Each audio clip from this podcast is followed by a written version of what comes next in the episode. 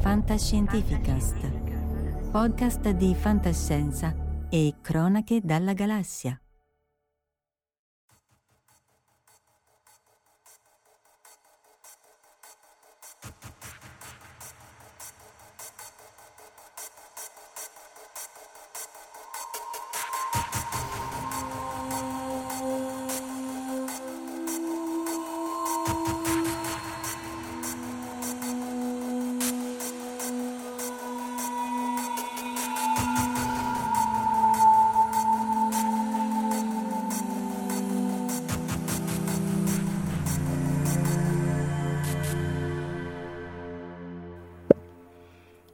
Eccoci live anche questa sera. Omar non c'è e quindi io bevo tra le donne, Verusca, Mafalda e Silvia.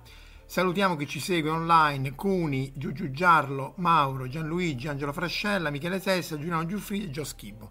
Ciao a tutti, ciao soprattutto appunto a, a Verusca, Mafalda e Silvia. E ovviamente parleranno loro, io farò solo un po' di mansplaining di qua e di là, tanto per farmi picchiare a sangue.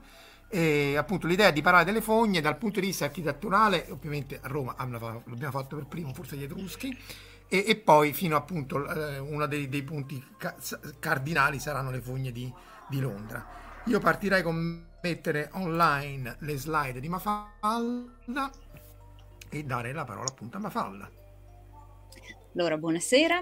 Um, io oggi parlerò di fogne e vale a dire per gli anglofoni I'm talking shit.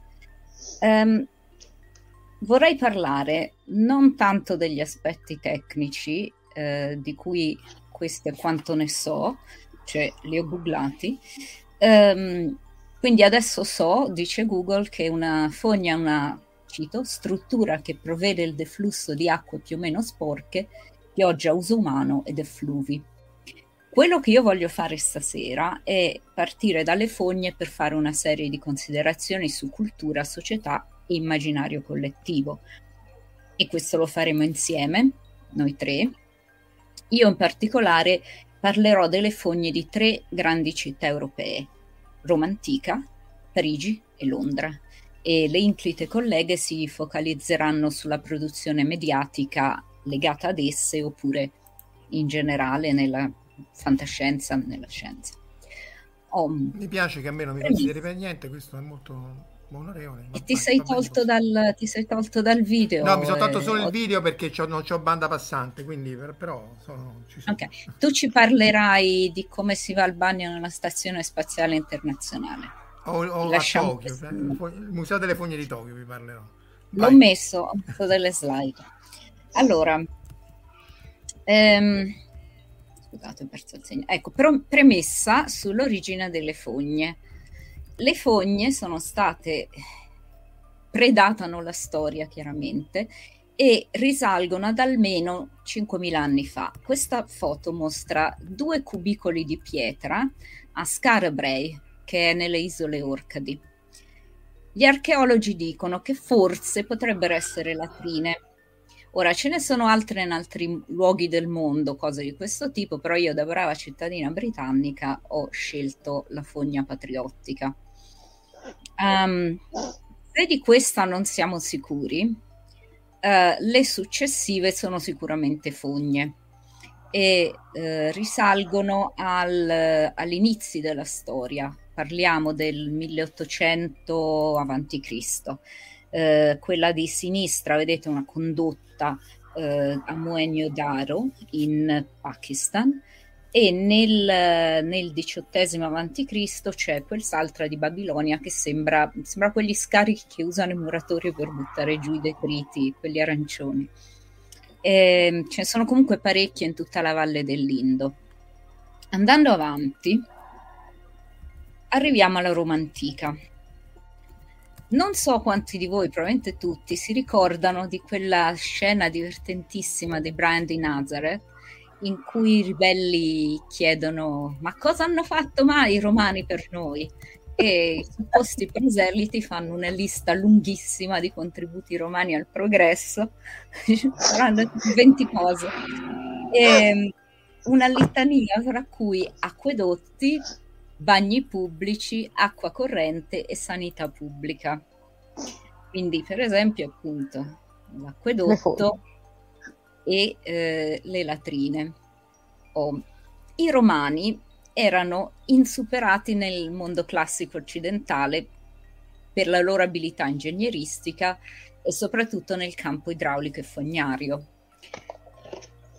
A parte alcune molto inquietanti differenze a livello del concetto di cosa è privato e cosa è pubblico, cosa, come potete vedere qui, bisogna aspettare il circa il 1800 per raggiungere livelli di eccellenza tecnica equivalenti a quelli romani, che non vuol dire standard moderni.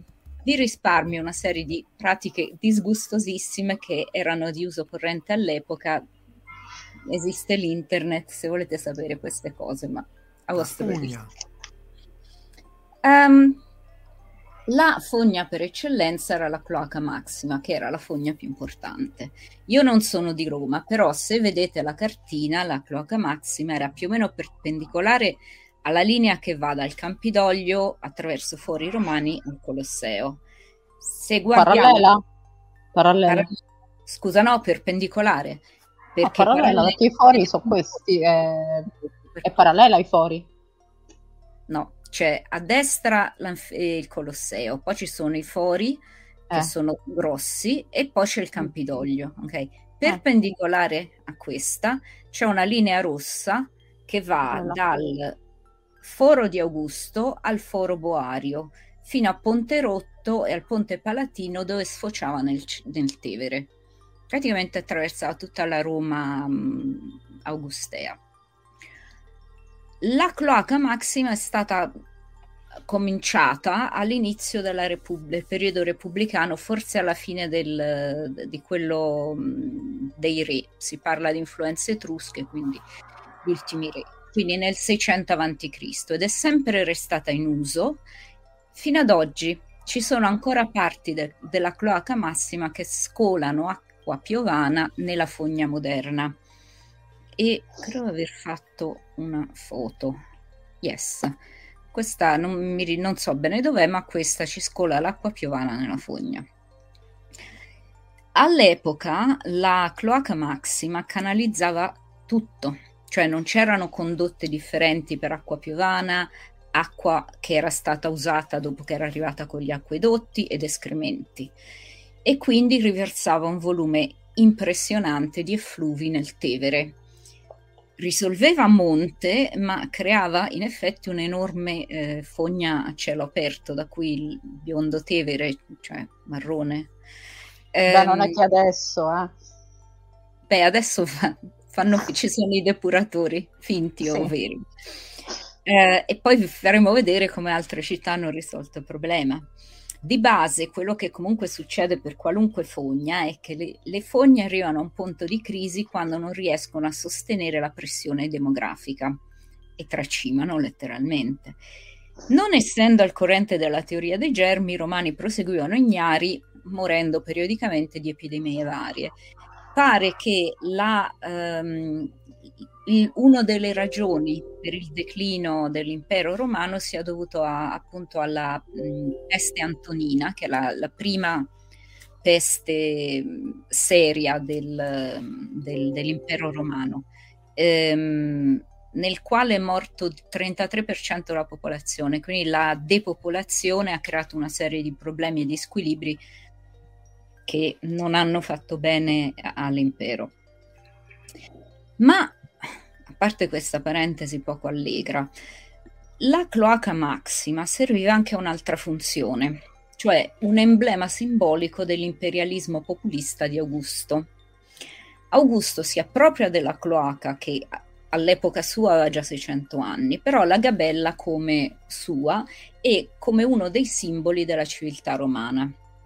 La famosa citazione d'Augusto era ho trovato una città di mattoni e lascio una città di marmo, probabilmente apocrifa, ma il senso era quello. Vantare le opere pubbliche, comprese quelle preesistenti, faceva parte, non era casaccio, non era guardate come sono bello, era ehm, parte di un progetto imperiale che aveva dunque bisogno di un edificio letterare, letterale e metaforico di propaganda e di PR. eh, anacronisticamente, noto col nome di Pax Romana. Questa è la Pax Romana. Allora, la Pax Romana non era la pace degli Ippi, era la sottomissione militare, sociale, culturale, spietata e brutale di gran parte del mondo conosciuto.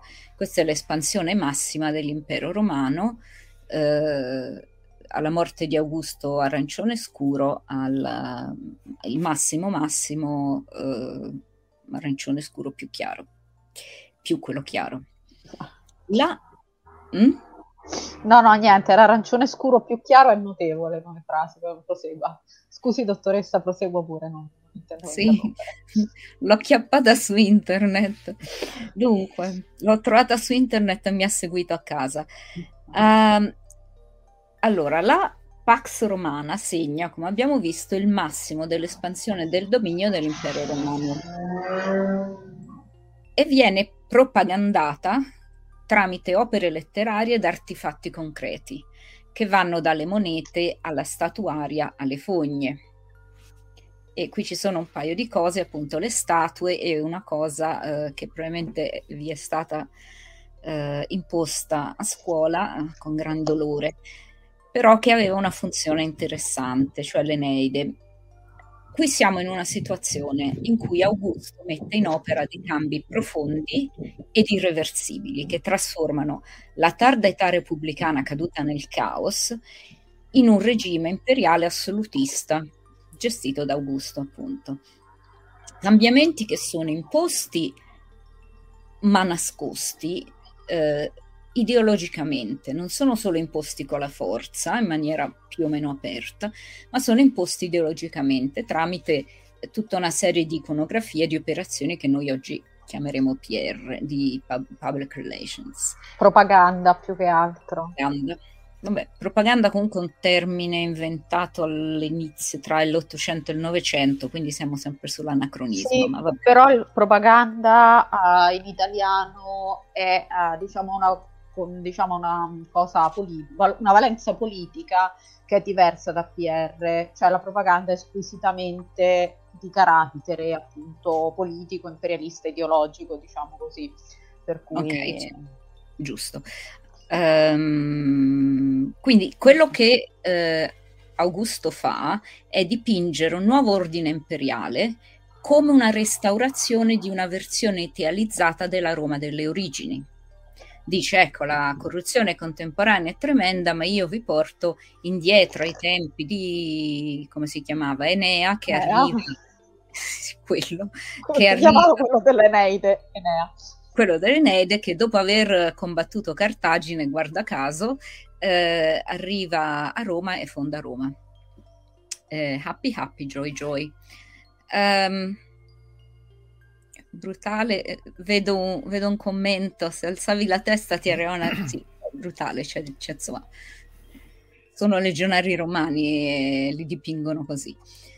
Ah, la tattica populista non è niente di nuovo. Ah, eh, il populismo è un veicolo per ideologie ad- autoritarie che funziona sempre quando c'è un periodo di grandi cambiamenti sociali e di scontri civili espresso da, recentemente da Trump come Make America Great Again e Augusto avrebbe potuto dire Make Roma Great Again. Um, il populismo ha, circa, ha diversi strumenti, i principali sono questo appello al passato immaginario, perché chiaramente non è andata così come nell'Eneide, che è costruito come un tempo di gloria e di valori universali. Che ne so, in Inghilterra c'è questa idea de- dell'impero, della battaglia d'Inghilterra, lo spirito del Blitz, che è, sono un'invenzione. E poi non c'è solo questo richiamo al passato, ma c'è un conflitto polarizzato, emotivamente polarizzato tra noi e gli altri, visti come non persone, cioè la creazione di una categoria che è il nemico con, contro noi, contro il quale noi possiamo qualificarci e renderci superiori, che possono essere i messicani di Trump, i migranti dell'Unione Europea o anche eh, gli stranieri di Brexit, eh, eccetera, eccetera. E eh, questi, queste costruzioni, questi costrutti sono ideologici ma vengono nascosti perché non ci rendiamo conto, almeno l'idea è che non, re- non dovremmo renderci conto che sono specifici e che eh, sono a favore della classe dirigente che sta creando questo populismo, ma vengono gabellati come eterni ed egemonici. Okay? Egemonia... Tra Augusto e Trump c'è sta bella abisso, cioè mm. Magari alcuni temi erano gli stessi, però tra uno che eh, ha fatto cose e l'altro che non ha fatto niente. Insomma, Vabbè, eh, c'è, c'è la Serie A, la Serie B, la Serie C, però sono tutti calciatori. Sì, però diciamo che effettivamente eh, ha fatto la città di marmo. E a proposito di imperatori, io ne approfitterei per parlare un attimo delle fogne di un altro impero. Vuoi andare tu, Silvia? Le fogne di quale impero? Ce ne sono tanti. Po, po, po, po, po, po, po, po. Ok, le fogne le fogne di guerre stellari, di cui mh, mm, l'esempio primario è nel condotto dei rifiuti, Giovanotto, quando praticamente la principessa che doveva essere salvata acchiappa uno e l'altro per la pelle delle ginocchia e li trascina mh, mm, nel compattatore di rifiuti. Esatto. A questo punto io mi sono sempre chiesta cosa ci facesse una progenie di Cthulhu nel compattatore di rifiuti, ma evidentemente eh, l'ecologia delle fogne della morte nera era varia e variopinta. Sì, perché avrebbe dovuto essere compattato insieme a tutta l'immondizia. Sì, teoria. ma come ci è arrivato? Il problema è come ci è arrivato, cioè è una cosa grossa non Ma è come ci è arrivato è una fogna, nel senso è normale che se tu nelle fogne fai arrivare tutto, ci arriva anche la forma. È come i coccodrilli albini. Sì, ma cioè, sì, cresce ma, piccolo, ma nasce c'era... piccolo e poi cresce. Poi eh, cresce sì, ma perché c'era qualcosa di tentacolato, anche piccolo, sulla morte nera? Chi ce l'ha portato? Allora, come i topi, chi ha voglia esatto. roba che sale sull'astronave. Ma dai, cioè, era tipo uno degli spuntini di Lorca che si mangiava i tentacolini, che schifo, sull'Enterprise, l'avrà buttato lì dentro e poi è cresciuto. Adesso non Certo, perché l'Enterprise è la morte nera così proprio. Eh, beh, l'Enterprise almeno non ha il buco dove puoi buttare i missili e farlo esplodere, ma andiamo avanti. Ma lì, lì a quella cosa ci hanno posto rimedio e sì. basta, non, non, insistiamo su questa cosa che finalmente è stata aggiustata con una pezza che ha anche senso. Comunque c'era, per cui mm. stiamoci, quindi in ogni caso allora l'impero di guerre stellari a differenza dei romani non sapeva fare le fogne. Io ho una non soluzione. lo sappiamo, non lo sappiamo perché noi abbiamo soltanto questo esempio delle fogne imperiali, poi non abbiamo altre eh, esemplificazioni di come l'impero potesse gestire i rifiuti. Okay. Bisognerebbe fare il, il, confronto tra questo che è eh, la morte nera, come gestiscono i rifiuti sulla morte nera e come si gestiscono i rifiuti su una vera stazione spaziale. O su una colonia. O su una colonia. Ma sulle colonie lì bisognerebbe andare a vedere come hanno fatto le colonie più famose dell'animazione giapponese, che sono quelle di Gundam. Però non mi pare che, siano, che abbiano mai affrontato l'argomento. Mm. Disdicevole. Non è disdicevole, ma semplicemente erano troppo impegnati a prendere colonie che avevano a bordo milioni di persone e a scaraventarle sulla Terra, prima o dopo averle gassate le persone. Ma eh, a proposito di, gia- di Giappone e fogne, casolino? Posso, prima del casolino, posso suggerire una soluzione al problema di, di Cthulhu nella, ne, nel compattatore di rifiuti? Dica. Allora, ritorno se è possibile alle mie slide. Si possono far vedere? Aspetta, aspetta, che, che Marco è venuto. Ok, eccoci.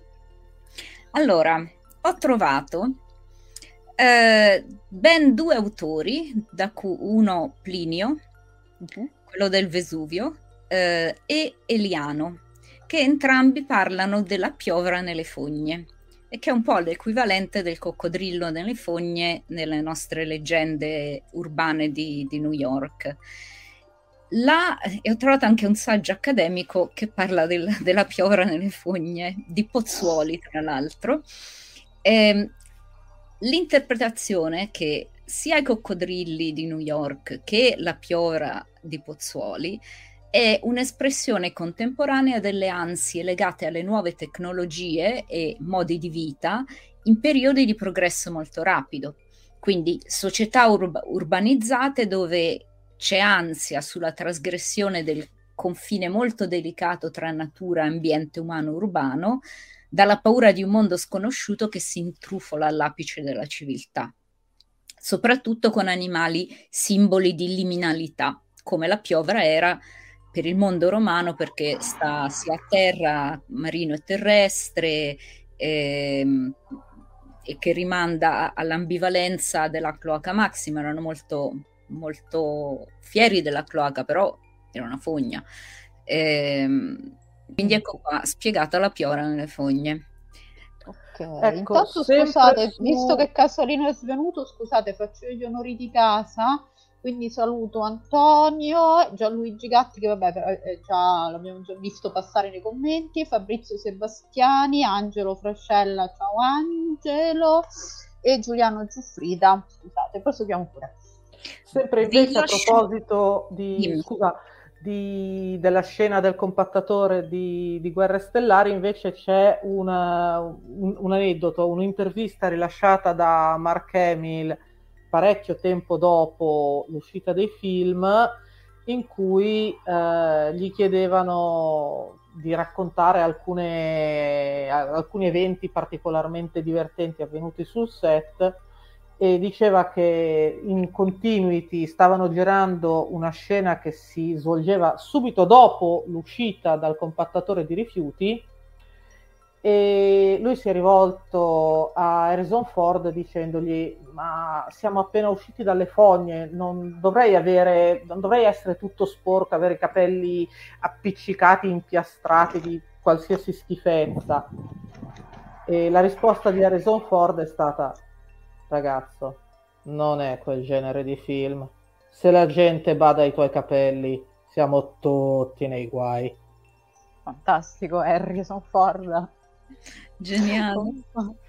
esatto. Che effettivamente se uno dovesse badare ai capelli di Luke Skywalker in quella scena vuol dire che qualcosa è andato sì. veramente storto. Beh, oddio, dipende, magari tipo di lavoro per il parrucchiere. Ma... Um, No, no, ma poi me lo sono andato a rivedere, si vede che comunque è un po', un po zozzarello, non è proprio oh. uscito dal coiffeur. Okay, un po' di lattuga nei capelli. Io mi ricordo che lo tirano, che lo la, tirano sotto. Lo tira sotto, quindi la progenie di Cthulhu lo tira sotto. Sì, tipo topo bagnato esce fuori. Sì, quindi... esatto, esatto. Mm. No, questo...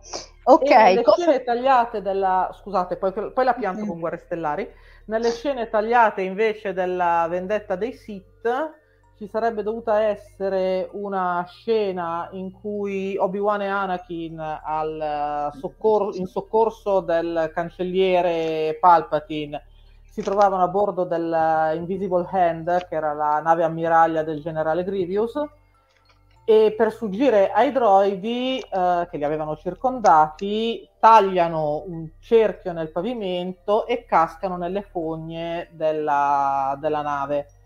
In teoria sarebbe dovuto essere un omaggio alla scena del compattatore di rifiuti, ma alla fine George Lucas decise che non, non valeva la pena di inserirla e quindi se ne trovano soltanto alcune parti nelle scene tagliate dei, delle edizioni Blu-ray, DVD, eh, però senza computer grafica, senza le rifiniture, senza il montaggio definitivo. Vabbè, comunque era sempre una fogna. Era sempre è... una fogna. No, no, in, in, Guerre Stellari sulle fogne si sono impegnati. Eh, yeah. Vogliamo proseguire con uh, le fogne nella storia? Sì, mi è rimasta una cosa fogne, sulle fogne romane ehm, che è questo bellissimo ehm, comic book. È un comic book edizione limitata, si chiama Pax Romana, scritto e illustrato da Jonathan, Jonathan Hickman, pubblicato nel 2012 da Image Comics. Oh, graficamente bellissimo. La trama si riallaccia indirettamente e ironicamente alla conspiracy theory, eh, tipo quelle un po' codice da Vinci, sulle trame del Vaticano.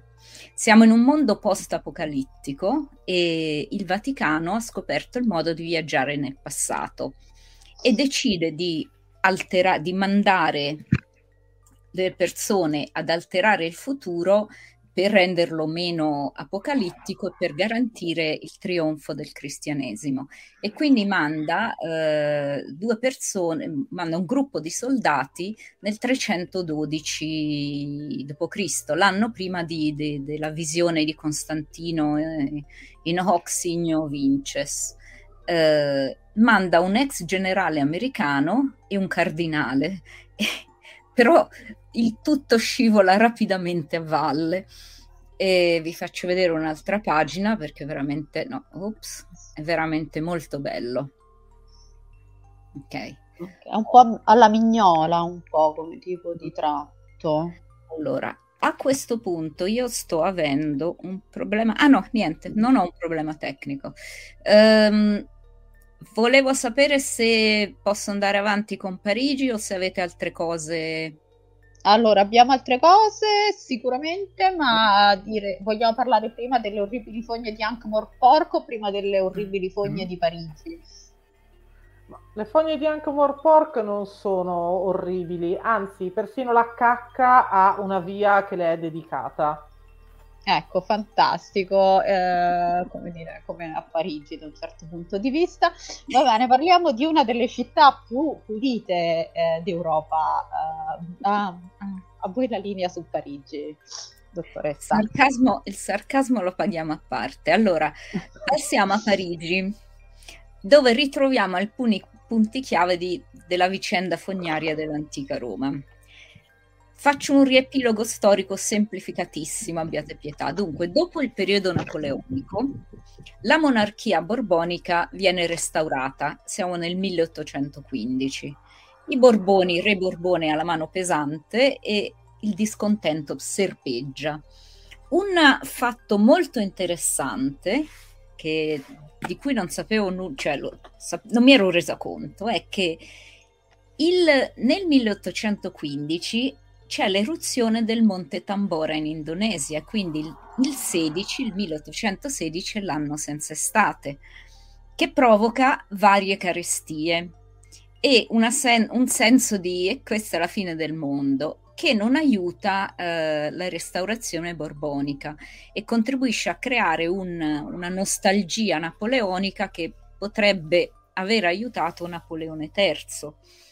Um, una, ehm, la restaurazione imperiale eh, borbonica scende più o meno nel caos tra varie rivoluzioni, disordini, contrattazioni, moti rivoluzionari, concessioni politiche.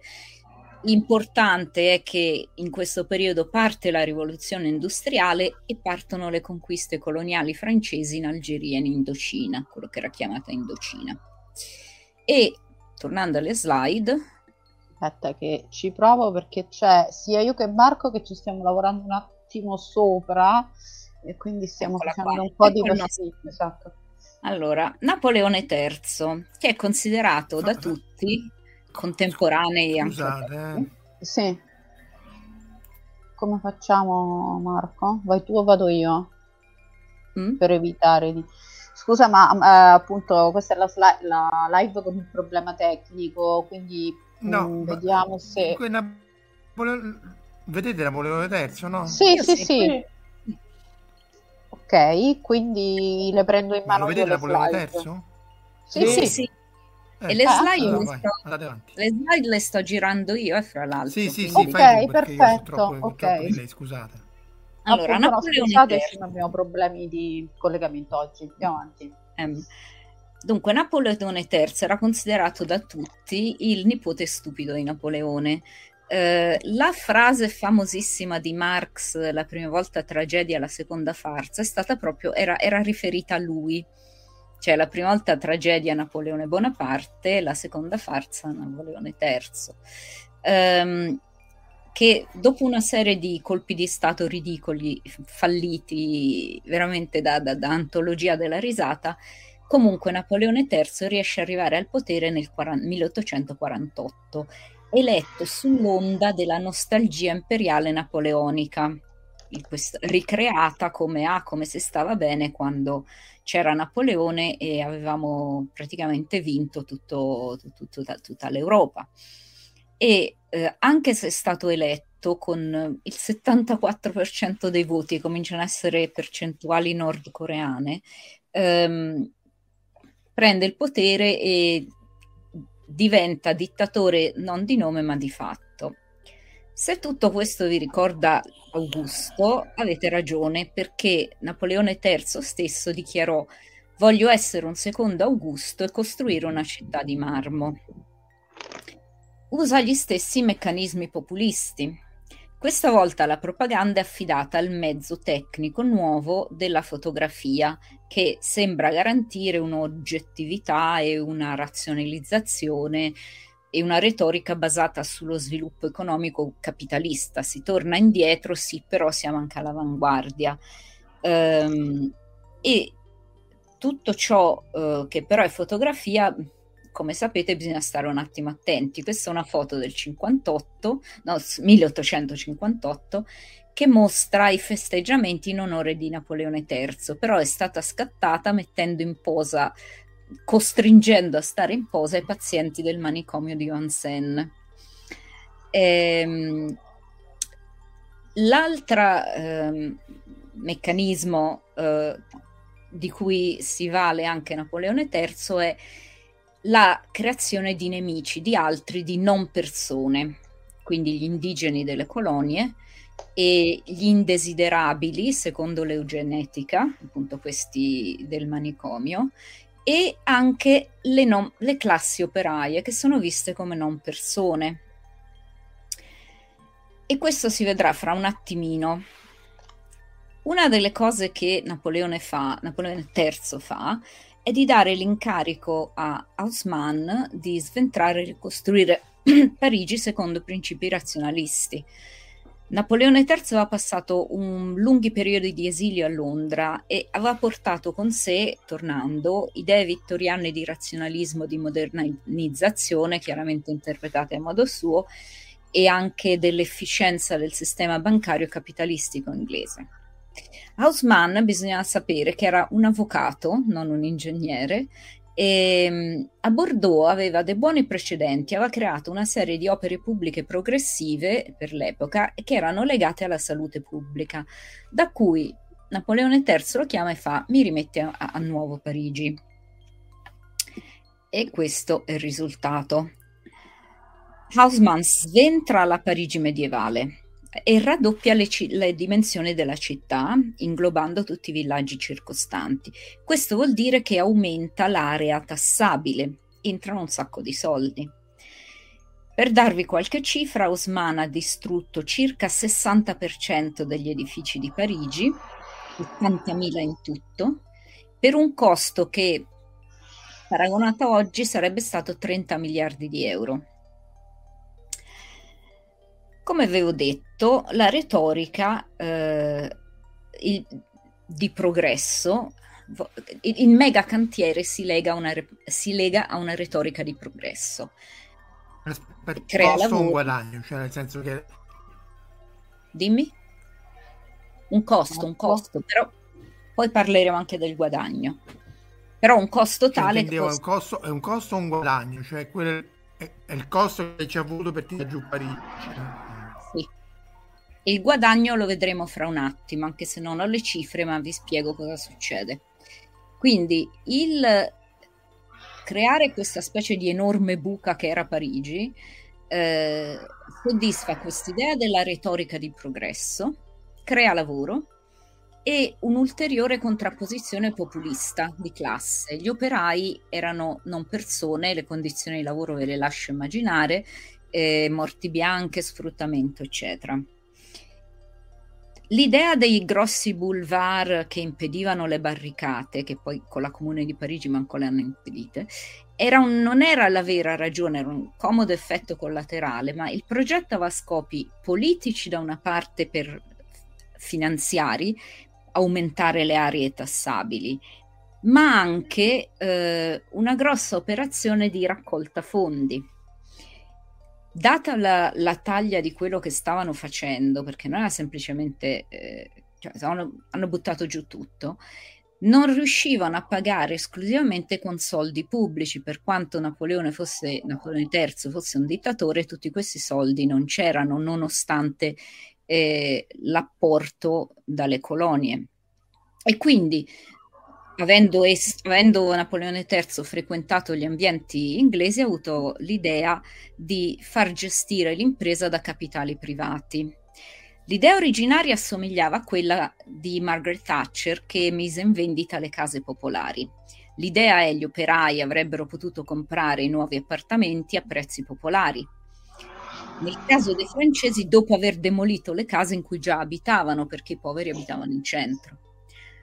Lo sventramento di Parigi finì esattamente come lo schema della Thatcher, perché gli straricchi acquirenti ottennero enormi prestiti bancari e compravano in blocco interi quartieri che poi si rifacevano, quindi questi famosi soldi, questi famosi miliardi di euro, se li, li rifacevano eh, affittando a prezzi alti che gli, gli originali gli originari eh, abitanti non potevano permettersi e dunque venivano spinti nelle case popolari dei sobborghi, che ancora adesso sono abbastanza disagiati, e il centro è stato gentrificato, è bellissimo e ci sono gli appartamenti che costano un botto.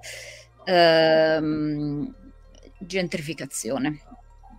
Stavo eh, pensando, perdonami, che questa um, storia dei boulevard di Parigi mi ha fatto venire in mente anche un altro tipo di opera populista molto simile che è per l'appunto la creazione di Via della Conciliazione, che per ottenere Via della Conciliazione a Roma è stata sventrata completamente la spina di Borgo, che erano per l'appunto tutte case dei poveri, eccetera, eccetera. Un lavoro tra l'altro iniziato nel 1936, periodo storico, insomma, che ben sappiamo e ha praticamente portato alla creazione di questa via amplissima, monumentale, eccetera, eccetera, che porta appunto verso San Pietro, collega San Pietro praticamente con il Lungotevere e che eh, appunto adesso si trova in piano centro e che però appunto ha devastato una, fondamentalmente un intero quartiere di, di Roma.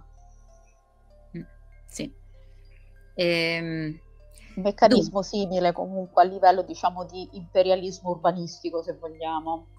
Sì, sì, sì, sì. Dato Io ricordo, ricordo, a questo proposito un'intervista ad Alberto Sordi che raccontava che da bambino il quartiere era ancora con la vecchia topografia finché appunto poi non è stato, come dire, forzosamente modificato e raccontava di cosa si provava a vedere il cupolone sbucare tra le viuzze eh, che era mh, mm, un effetto completamente diverso da quello che si prova vedendolo lonta- da lontano dal Lungotevere. Sì, sì, eh, beh, fa comunque la sua impressione perché indubbiamente sai questa strada enorme, però eh, si vede che appunto lo stesso tipo di mentalità della creazione del boulevard cioè creo comunque questo stradone che poi mi porta a un simbolo imperiale. Mm-hmm. Ora di quale impero poi possiamo discutere, però insomma sempre un simbolo di impero è. Mm. Cioè, Dunque. com'era l'ironia la paghiamo a parte. allora, torniamo alle fogne perché finora ho parlato di Osman, Osman in generale, ma eh, Osman subaffitta il progetto delle fogne ehm, ha un ingegnere, questo è un ingegnere vero che si chiama Eugène Belgrand. Eh, e vi faccio vedere, c'è un'altra slide, credo. Yes. Tanto leggo il commento di Gianluigi che dice che nella spina di Borgo non c'erano solo le case dei poveri, giusto, ma anche chiese e palazzi di alta, di alta nobiltà, insomma, smontati e spostati. C'è la leggenda che non hanno smontato il Marais e non hanno smontato la zona intorno alla Sorbona perché c'erano persone famose ed era cose, cioè, non demolitemi casa perché sennò io vi faccio un esorcismo, una cosa di questo tipo. Uh, non so quanto sia vero. Dunque, uh, l'ingegnere Belgrand uh, si occupa delle fogne. Come vediamo, vedremo più in dettaglio quando parlo di Londra, però le fogne di città medievali come Parigi erano in origine grondaie canali per raccogliere l'acqua piovana, non gli effluvi. Gli effluvi, eh, le acque grigie e le acque nere erano gestiti con un sistema di fosse biologiche di pozzi neri e che poi portavano a dispersione e concimazione nei campi. Si parla di toilette asciutte, perché quelle eh, ad acqua con lo sciacquone arriveranno molto più tardi. In realtà, sempre parlando di Parigi, la gente gettava di tutto nelle grondaie, che, e chiaramente, arrivava tutto alla Senna che diventava anche lei un'enorme fogna.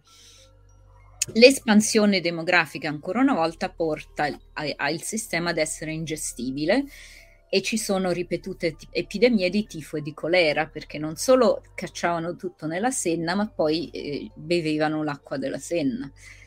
Eh,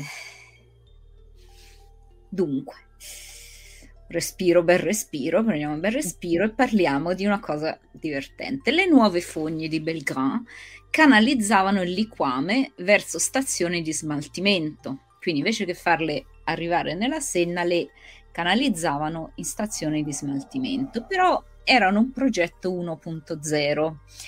Spesso si intoppavano anche perché i tunnel non erano di portata di diametro uniforme quindi prima mandavano i malcapitati operai eh, a colpi di pala e rastrello, quando si ingorgava il tubo, però quando questi non riuscivano si ricorreva a una soluzione da fare invidia a Indiana Jones, lo faccio vedere, non ridete.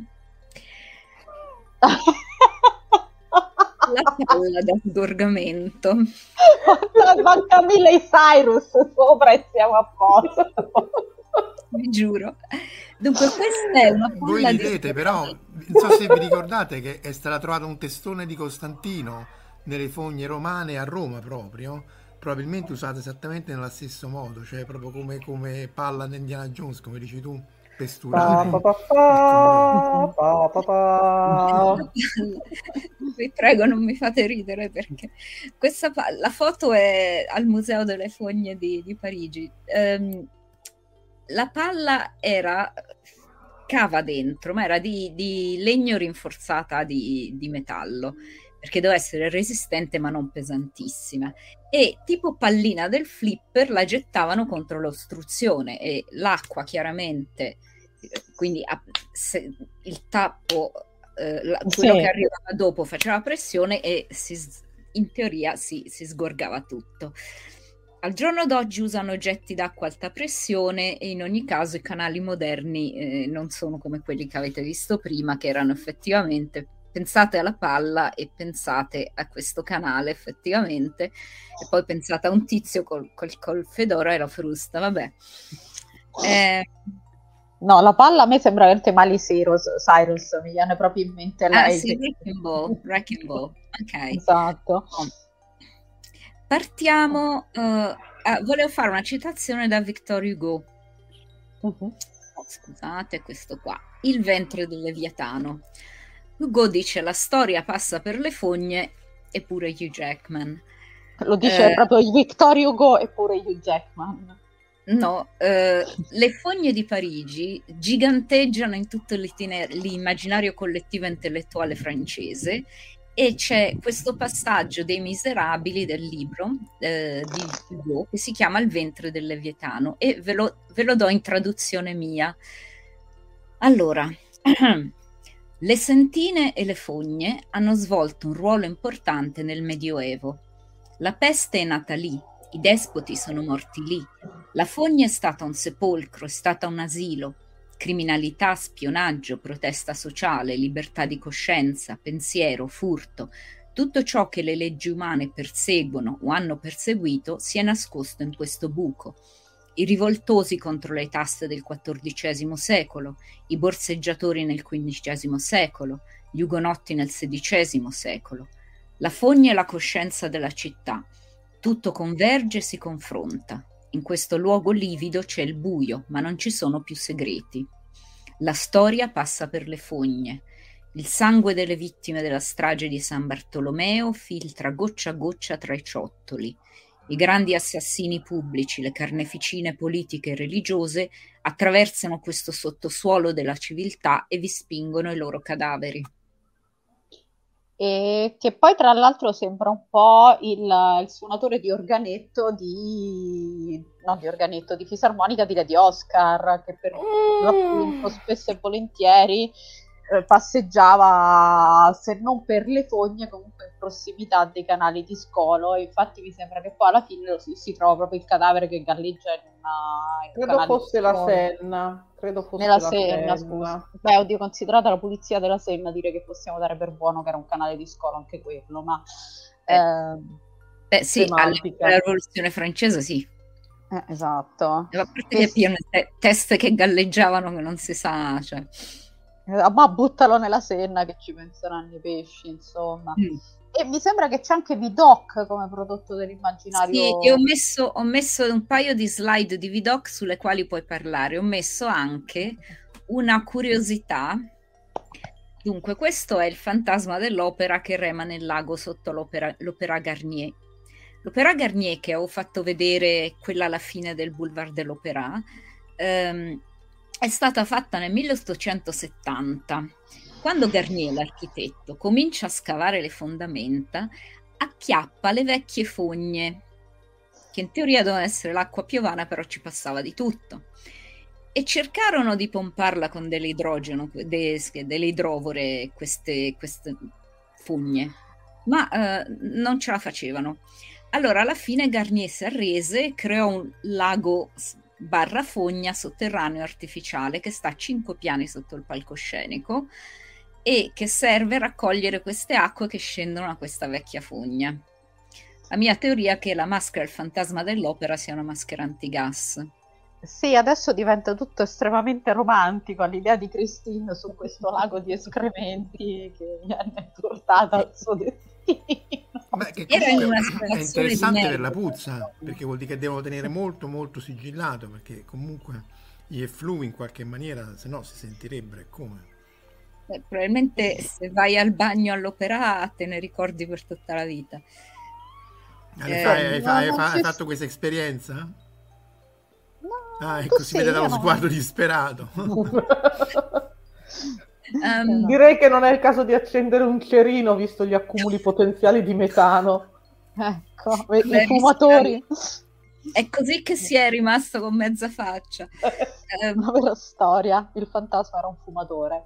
Allora, parlaci di Vidoc, di cui ho fatto le slide. No, in realtà dovevi parlare tu di Vidoc. Ah, ne parlo io? Là, ne parlo io, non c'è problema. Allora, Vidoc era una persona vera, Uh, che poi però è stata ripresa in mille mila film e romanzi, ce n'è uno con Vincent, Cassel, questo qui l'imperatore di Parigi, che forse vale la pena. Allora, questo Vidocq era un criminale di carriera che ha avuto una vita molto mh, mm, variopinta e poi cambia idea, diventa un ex criminale che si unisce alla polizia e diventa il padre della criminologia moderna il primo detective privato, eh, fonda una forza di polizia che poi diventerà la polizia francese moderna e chiaramente con un, una storia di questo tipo diventa un modello per infiniti romanzi polizieschi, videogiochi. Questo nel mezzo mh, è la serie famosa degli anni 70 in tv, poi ce ne fu una con uh, Depardieu che boh, e questa qui è un con... film è un, è un film, film, tra l'altro vagamente...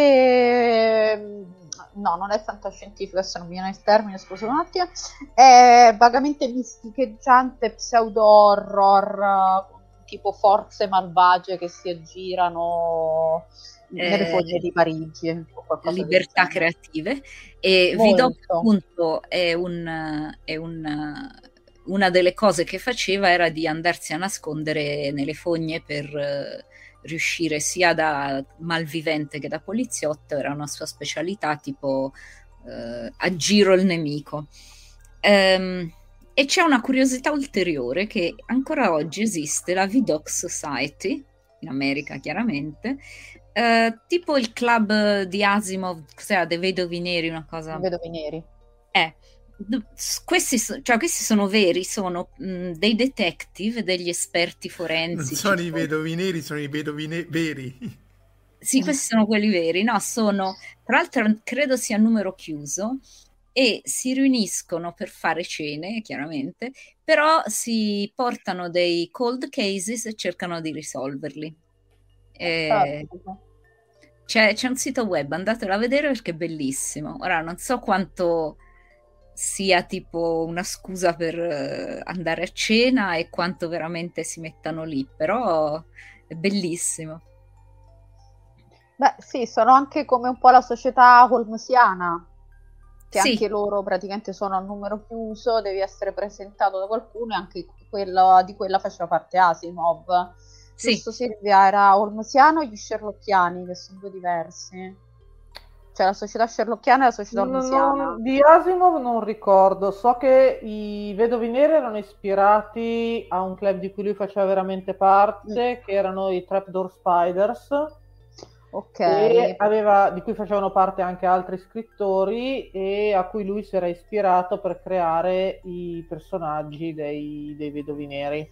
Ok, perché faceva parte appunto anche di questa società. Sì, o, e... o Sherlock Holmes, perché lui ha fatto... Cioè, per entrare bisognava scrivere un, un saggio su Sherlock Holmes. Dopodiché esatto. lui non era a livello di esperienza di quegli altri, quindi scrisse il racconto in cui appunto ipotizzava che c'era un super Moriarty sul pianeta che non si è poi in realtà mai creato tra la Terra e Giove, scusa, tra la Terra e Marte. Ci siamo persi Marco? Distrutto okay. Mm. da questo super Moriarty sul pianeta e quindi Moriarty il matematico si fosse reso conto di questa cosa dal, dal suo trattato famoso Dinamica del moto di un asteroide. E, ehm, quindi poi ci sono varie altre teorie, quella mia personale ne avevamo parlato nella puntata su Sherlock Holmes, che in realtà Moriarty dalla dinamica del volo di un asteroide lui avesse capito la teoria del caos, cioè che il sistema solare è un, è un sistema caotico e quindi comunque instabile per, per definizione. Però poi ognuno ha la sua ovviamente. Ok, tra l'altro stavo vedendo... Ho scritto una finta bibliografia. Dimmi. Sì, no, che tra l'altro è stato editor di Sherlock Holmes nel tempo e nello spazio, che è uscito anche da noi ed è una raccolta praticamente di, di apocrifi, eh, di cui lui ha scritto anche un racconto per l'appunto, eccolo qua, The Ultimate Crime. Eh, si trova anche con una eh, quello di... mi sa. Esatto. L'Ultimate Crime mi sa che è proprio quello del... Ehm in si trova volume... in italiano con una certa difficoltà, ma si trova. È quel volume in cui c'è anche il crossover Sherlock Holmes Cthulhu? Quello è uno studio in verde, se non Studio di Smeraldo. Studio di Smeraldo di, di, Gaiman. Sì. No, no, sta in un'altra raccolta quello di Gaiman. Ah, okay. Però lo raccomando perché c'è Sherlock Holmes e Cthulhu. Sì, sì, sì, non è... E. Mm, allora, eccolo qua, era un membro della, dei Baker Street Irregulars. Mm. Provato. Ok, va bene, ci siamo tolti questa, questa cosa. E il saggio che dice Marco Casolino è effettivamente quello in presente in Sherlock Holmes nel tempo e nello spazio degli Ultimate Crimes. Okay. Che si trova anche in una raccolta dei vedovi neri. Ok. Ok, abbiamo risolto il caso di Asimov e Sherlock Holmes. Vai Sherlock. Um, avete altre cose o passo a Londra? Facciamo un excursus. Ma allora, io guardando le foto delle, appunto, delle fogne enormi di Parigi mi verrebbe di dire che possiamo parlare un attimo di questo trope che è alle, um, absurdly spacious sewers, cioè le fogne estremamente spaziose, perché effettivamente ti trovi spesso quando si parla di queste comunità che vivono nelle fogne come i Morlock degli X-Men o comunque gente che, vi- che queste intere comunità magari di criminali o di senza tetto, queste fogne che esatto, di vampiri che effettivamente queste fogne in realtà sono delle specie di condomini di lusso, per cui tu entri e sono questi locali, vabbè per carità bui, ma spaziosissimi, super forniti, con la cucina, il bagno, tutto in stile rigorosamente industriale come va di moda adesso, e però per l'appunto sembrano alla fine tutto tranne che fogne. Però ti capita, spe- ecco, per esempio, ti, ti capita spesso appunto di trovare questa gente che ci cade dentro e dici vabbè adesso minimo ti viene la leptospirosi, la peste bubonica e 47 diversi tipi di malattie di cui alcune nuove, mentre in realtà appunto ne escono lindi e pinti come Luke Skywalker uh, dal compattatore e ben nutriti, felici come delle Pasque, sono anche fatti una doccetta. E per cui praticamente siccome è successo abbastanza spesso è diventato proprio un TV trope di appunto fogne incredibilmente spaziose. Questi dovrebbero essere i Morlock dalla foto. Questo è i Morlock di X-Men che, Esatto. che riprendono dai Morlock eh, quelli di George Wells. Eccoli qua. Ma Esatto. allora- Le, le fogne assurdamente spaziose comunque eh, prendono ispirazione dalla realtà perché in ogni caso eh, le fogne venivano anche fatte con in mente eh, l'ipotesi di dover mandare qualcuno a sturare l'ingorgo perché non sempre c'era la palla di Indiana Jones con sopra Miley Cyrus che Beh, poteva- infatti Mafalda ci ha fatto vedere la foto di quella fogna enorme, però Esatto. ecco diciamo non te l'aspetti adesso- proprio con i servizi. Adesso siamo, adesso siamo abituati alle fogne moderne dove comunque ci sono sì i tubi di cemento preformati che vengono installati e si forma la conduttura. Un tempo, anche soltanto per il fatto che dovevano essere costruite e la gente ci doveva passare per costruirle, venivano comunque fatte in dimensioni ospitali. Allora, rispondo un attimo alle questioni sul racconto di Neil Gaiman che hanno chiesto. Allora, sì, esiste sia il fumetto tratto dal racconto che il racconto di per sé. Chiaramente è venuto prima il racconto e poi il fumetto, che è stato appunto un adattamento. Sì, è uscito in italiano qualche anno fa in una raccolta di Neil Gaiman di cui assolutamente non ricordo il titolo, ma dovrebbe Forse. essere ancora recuperabile. In alternativa c'è stato un periodo in cui si trovava, diciamo, copyleft online in inglese. Sì, sì, mi sembra che lo ha messo lui, credo che si trovi ancora, che Gaiman l'abbia messo direttamente online. E sulle fogne assolutamente spaziose, per l'appunto, già che ci stiamo, vorrei parlare un attimo della Bella e la Bestia, che è completamente una storia a metà, un adattamento chiaramente della storia della Bella e la Bestia, ambientato e girato a metà degli anni Ottanta, per l'appunto con Lee Hamilton che poi lo ha abbandonato per andare a fare giustamente Terminator, e con Ron Perlman è stato oggettivamente di grazia nella parte della bestia. È un oggetto di culto, nel senso che a tuttora, nonostante sia, stato, sia durato solo tre stagioni, tuttora La Bella e la Bestia ha un fandom incredibilmente ampio, chiaramente soprattutto considerato che poi alla fine era un romance tra le fan della, appunto delle storie d'amore.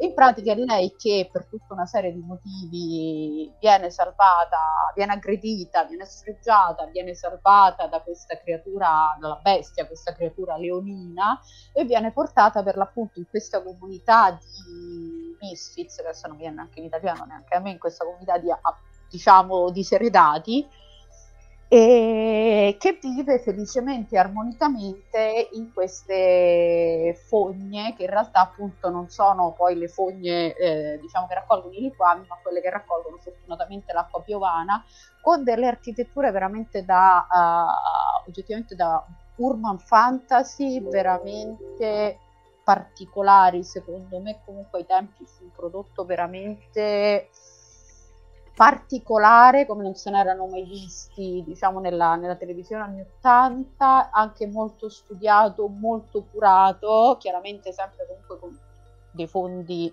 che erano quelli che erano però per esempio il make up della bestia è qualcosa di eh, vogliamo dire perfetto perché comunque ti, ti rende questa creatura diciamo palesemente tra virgolette deforme però comunque gli dà Ron quella... Perlman stima profondissima ma parte avvantaggiato eh. esatto beh chiaramente. Però... No, vabbè, Ron Perlman non, appunto... non, insultate il povero Ron No, no, no, no, no, no è, una, è una qualità, è una cosa buona, è una qualità.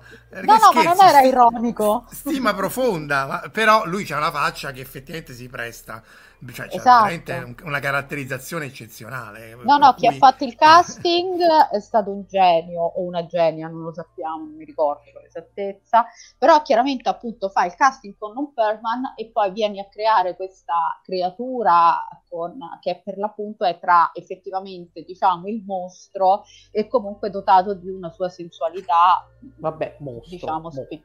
Mostro. Vabbè, è... comunque in teoria è un mostro, adesso non stiamo...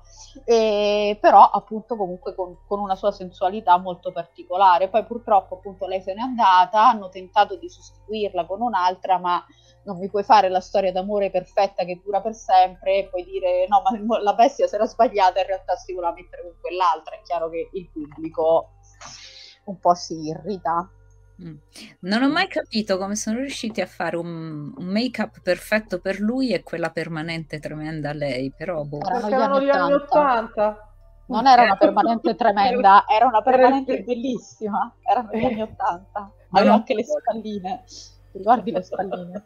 Ag! Sì, parliamo d'altro. Era, era, era, era neanche, non era neanche una, una permanente, quello era un mezzo frisé sì, è palesemente un frisé tipo Inokusabi questo.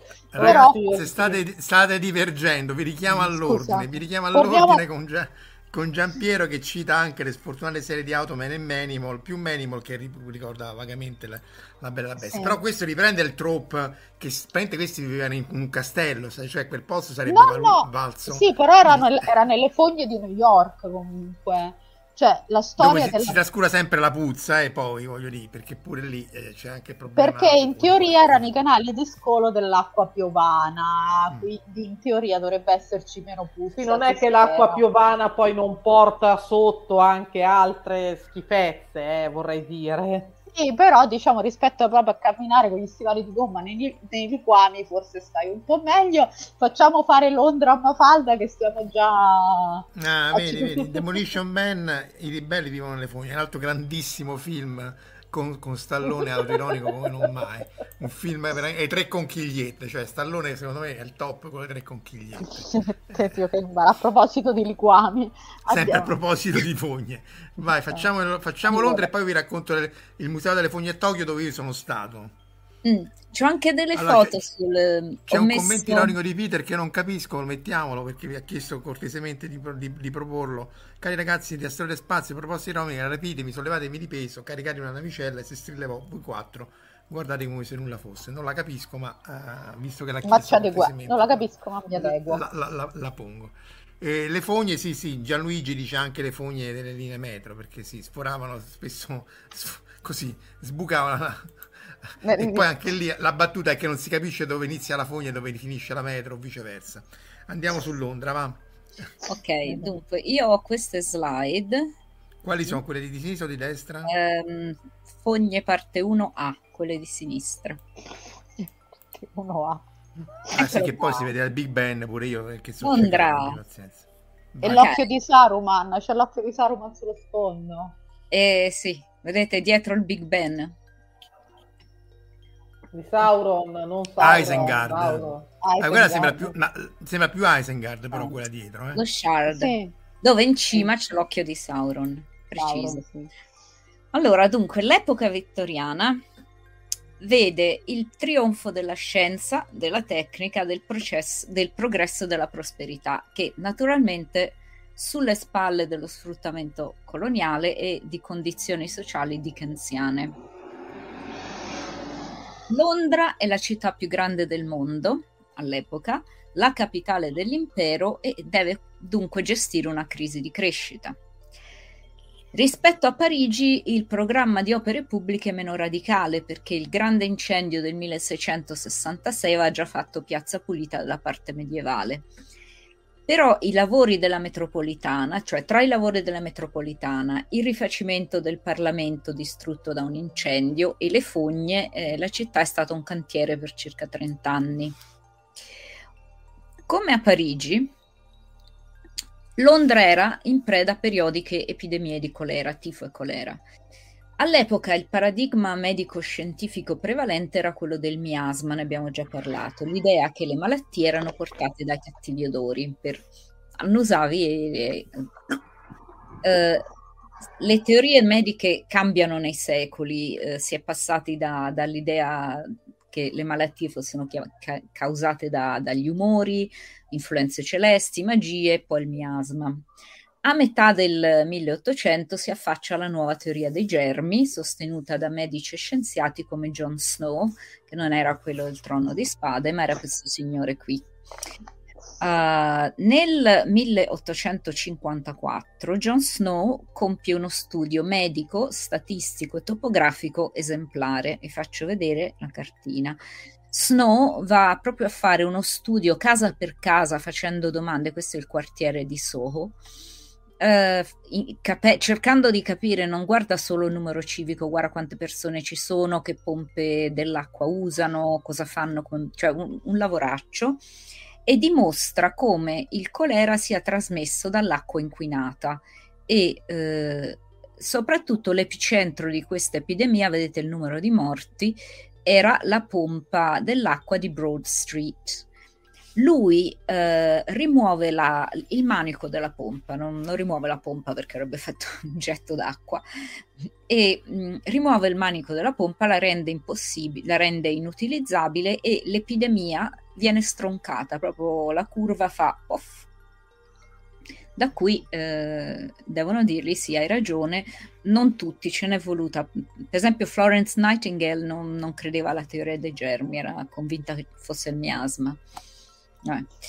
Um, comunque, quello che succede è che nonostante gli interventi, nonostante si cominci a capire che questo è un problema di germi, ecco qua, uh, è la pressione demografica che uh, fa la differenza. Torno al, prima del 1815 per spiegare come funzionavano le fogne di Londra, che erano organizzate un po' meglio di quelle di Parigi. Um, Fino al 1815 il liquame era raccolto da toilette asciutte in pozzi neri, cioè uno in ogni casa c'era i, nel, nello scantinato una fossa biologica che veniva usata. Quando era piena veniva svuotata nottetempo, più che altro da donne e bambini, che caricavano il tutto su carri e li portavano in campagna dove veniva usato come letame il letame umano pare sia buono, di buona qualità.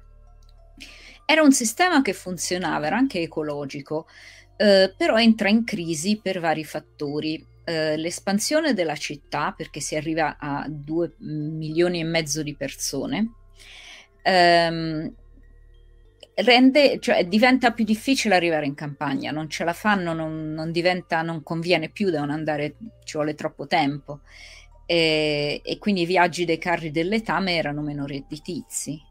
In più c'è la concorrenza del guano, costava meno importato dal Sud America, il guano è il, il letame de, de, cacca di uccello. del cacca di uccello, grazie. Eh, e il colpo di grazia però eh, non è stato dato tanto da questo quanto dal temibile water closet era stato inventato... costare meno portare una, una, nave dal Sud America di Guano fino in Inghilterra piuttosto che prendere forse un'economia di scala, però è notevole. Eh, Beh, pensa... probabilmente c'erano meno persone da pagare. Sì, e le pagavi. me- beh pensa adesso cioè ti costa meno far arrivare i vestiti dal Bangladesh cioè lo sì, stesso sì, tipo di infatti... discorso alla fine. Comunque anche i romani antichi mi pare che, che raccogliessero l'ammoniaca per, per, sempre per fertilizzare i campi. Mm, l'urina la... per um... conciare le pelli. Per conciare ah, le pelli, pelli e per, la, per le lavanderie. No comunque anche la cioè come dire, l'azoto, eccetera, serve per fertilizzare, quindi sì, mm. qualunque cosa che contiene questi elementi so- azoto, sodio, non mi ricordo cos'altro, può venire utilizzato per fertilizzare. Mm-hmm. Angelo cita anche la melma psichica delle fogne di New York con Ghostbusters e poi la cacca a chilometro zero che effettivamente potrebbe avere un... Ah, era quello che dici tu.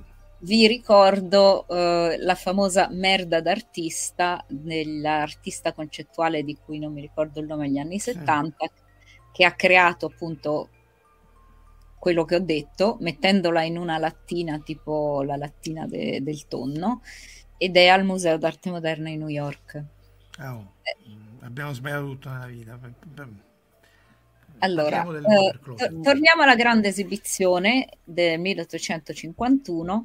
Allora, il primo... Eh, scusa, ti interrompo un attimo. A proposito di Guano, dobbiamo citare anche che, fa, che è protagonista, incredibilmente, di un racconto di 007, che è praticamente il Dottor No, dove appunto il super cattivo una delle cose che fa è come attività tra virgolette legale il, l'avere questa impresa che si occupa di raccogliere il guano.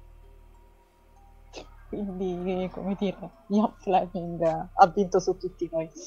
Ok proseguiamo. Comunque ehm, mm, ah dunque la prima eh, toilette con lo scarico con lo sciacquone è stata inventata in epoca elisabettiana, però ne fu prodotta una sola, anzi due, una per quello che l'ha inventato e uno per la regina Elisabetta I. Poi non ha incontrato, fino alla grande esibizione del 1851 quando un tizio è arrivato e ha deciso di commercializzarla, di metterla in mostra e commercializzarla a pagamento tipo la Ryanair, eh, bisogna pagare un penny eh, per entrare, usare e vedere chiaramente la, la, meraviglia di cosa succede quando tiri la catena. Ora, il sistema eh, dello sciacquone crea una quantità enorme di liquido contaminato, cioè invece di stare concentrato in una quantità minima, ti trovi 10 litri eh, diluiti di germi il pozzo nero si riempie subito e eh, il, il liquame si insinua nelle falde acquifere e poi trabocca dappertutto fino agli scarichi dell'acqua piovana e, e poi nel fiume. Le autorità a un certo punto si arrendono. Per evitare che la diffusione sia priva di controllo, impongono proprio alla popolazione di Londra di allacciare le case alla rete fognaria, che era la rete di scarico de- dell'acqua piovana, perché meglio lì che nella falda acquifera. Forse. Il tutto finiva nel Tamigi, che era usato per bere, da cui si sentivano male molto spesso. La situazione era molto peggiorata dal fatto che il Tamigi è un fiume che risente delle maree, un tidal river, non so bene come si chiama in italiano, cioè soggetto alle maree. Quando c'è la marea il fiume torna indietro e poi va avanti e poi torna indietro, quindi alla fine non si muove nulla. Cioè, ti, è come quando ti esonda la, la tazza del mare, fondamentalmente. Resta tutto lì. Successo anche quello. Eh, con i ghiri? No, separatamente, grazie al cielo, ma guarda, tra, tra i ghiri e, e, e, e, l'esondazione della cosa, perché a pressione, no? Perché in realtà eh. la cosa interessante di questo qui, della Great Exhibition, è il sifone, perché poi è vero che sì. produce un sacco d'acqua, ma il sifone essenzialmente tiene tutti gli effluvi e la puzza eh, eh, tappata. Però essendo una cosa a pressione, eh, per avere un punto dove sfogare ci sono quelli che sembrano dei piccoli camini eh, su tutte le case, che in realtà è dove sfoga la, la, la, la pressione. Tutta la pressione della condotta fognaria, altrimenti sarebbe tutta fogna esplosiva. Sì. Fantastico. Ma Falda ci Beh, potrebbe sono... raccontare una simpatica storia di un piccione, una grondaia a Parigi. E... Sono, comunque, sono comunque tubazioni che esistono tuttora per mantenere la pressione interna nei condomini. Sì, come ben sappiamo. Sì. Esatto. Ecco. E abbiamo tutti da raccontare almeno un aneddoto, vedo. questa Ma quella volta che è esplosa la fossa biologica. a, cena con, a cena con la regia, anzi con il re adesso, simpatici aneddoti da raccontare. Tanto, tanto, voleva essere un Tampax, siamo lì, eh. Ecco, fantastico, meraviglia. A me è successo di recente che vado in un, diciamo, in un posto, chiamiamolo un campeggio, 40 gradi eh, e scopro che ci sono per motivi ecologici solo le, le, toilette asciutte, quelle che vai lì e devi versarci un po' di segatura sopra dopo che 40 gradi. Eh sì, cioè, cioè, tu vai, cioè, entri e non esci più perché il fetore è terribile. Va bene. Perché la teoria degli effluvi, dei miasmi, era vera. Sì, era vera. quella di Angelo dice che poi crea Ghostbusters. Comunque nello Utah, nel deserto dove abbiamo il telescopio, c'è un bagno chimico e lì va tutto bene, anche tutto sommato profumato perché sono questi bagni chimici, eh, quindi c'è... però ci sono le tarantole, quindi devi stare attento quando ti, ti, ti accomodi che non, di non disturbare la tarantola, eh, che mm. potrebbe aversene a male. Mi ricordo del polpo nelle fogne romane. Allora, sì, sì, o il, co- co- il, coccodrillo, perché poi chiedono qui anche a, a, gran voce, chiedono anche le tartarughe ninja. Eh? E beh, Gianluigi, che beh, stavano nelle fogne. Quando smonti sì. un bagno per ristrutturazione l'ambiente profuma di violette. Ma in realtà, come dice Stephen King, ci stanno anche le creature mostruose. Se Silvia ci vuole fare un attimo un intervento su It e esatto. la storia delle fogne di It. Io che non l'ho mai visto perché se vedo qualcosa di orrorifico non dormo per sei mesi oppure dormo con la luce accesa per il resto della mia vita. Oh, sei tu che hai citato It. Beh, mi sentite? Sì. Sì, sì. Mi sentite? Forte è chiaro. Ah, ok. Sì, sì, no, vabbè, It è l'esempio più lampante, forse più conosciuto del mostro delle fogne degli ultimi, credo, 40 anni perché tra il libro la miniserie degli anni, fine anni 80, inizio anni 90, credo, e i due film di un paio d'anni fa è praticamente in auge da quando è stato scritto. Uh, non, è l'unico, non è l'unico mostro che si nasconde ovviamente nelle fogne, ci sono per l'appunto i coccodrilli, uh, che tra l'altro in Florida ci sono realmente i coccodrilli nelle fogne e non perché sono stati gettati da qualcuno che aveva comprato il pet e poi si è reso conto che non era il caso di gestire un coccodrillo ma proprio perché la zona è soggetta a invasioni di questi simpatici rettili che infestano i cortili delle case, le pozze dei campi da golf e le fogne. Fantastico, il coccodrillo. Sì, no, avevo, avevo trovato tempo fa un video su YouTube di questi due golfisti che si erano trovati il, uh, il coccodrillo a un metro dalla, da dove era arrivata la pallina. Ah sì, il coccodrillo e... obeso. Vai tu, vai tu, no, no, prego. Quell'enorme coccodrillo non era, era, Il coccodrillo obeso era un altro. Ok, il coccodrillo obeso era un altro. A, a, riprova del fatto che ci sono tanti, tanti episodi di coccodrilli nei campi da golf della Florida.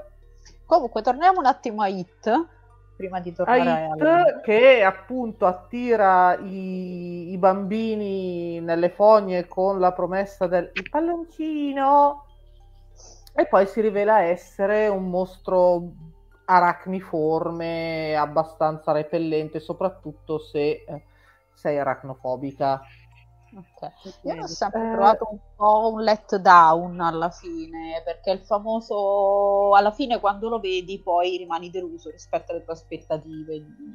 Eh, dipende da che cosa ti aspetti. Se ti aspetti Cthulhu, sì, eh, se ti aspetti qualsiasi altra cosa, ma se vedi un ragno, salti sul soffitto e ti ci attacchi con le unghie come i gatti, ti assicuro che no sì, però è un... vabbè, comunque proseguiamo. E quindi ci sono questi nostri eroi che alla fine si avventurano nelle. Sì, ci sono i ragazzini che si avventurano nelle, nelle fogne e poi lo sconfiggono. Mh, onestamente, non saprei dire come, perché mi rifiuto, mi sono sempre e costantemente rifiutata di sapere come finisce come ci si arriva. Mi dicono appunto che è un po' un letdown perché il mostro alla fine si rivela non essere così spaventoso non a livello di grafica ma proprio a livello di pericolosità. Sì, sì, sì, comunque da tutti è un po' lo stesso problema dell'ombra dello scorpione, mi crei tutto questa appunto questa paura, questo ambiente, questa atmosfera, questa storia e poi il finale tipo Vabbè, ma tutto qua. An- esatto, molto anticlimatico per essere gentili, diciamo così. Poi in realtà ci sono appunto altri, altri tipi di mostri nelle fogne, se si va nel fantasy, un po' nella letteratura fantasy e un po' nei, nei giochi di ruolo. Ciao gatto. Sì, scusa il crollo. Mm, ne, sia nei giochi di ruolo che nella letteratura. Poi, vabbè, nella letteratura dipende da cosa si va a... Mh, mm, a cercare. Molto spesso le fogne vengono utilizzate appunto come eh, rifugio per reietti o altri individui di aspetto mostruoso, un po' come era successo nella Bella e la Bestia. Più spesso vengono utilizzate con, in maniera molto più utilitaristica per eh, dare una svolta a degli assedi che si stavano rivelando inconcludenti o per eh, colpire e fuggire senza dover per forza attraversare una città piena dei tuoi nemici che giustamente ti prenderebbero a legnate sulle gengive se ti trovassero. E ricorderemo una... che Lady Hawk inizia con...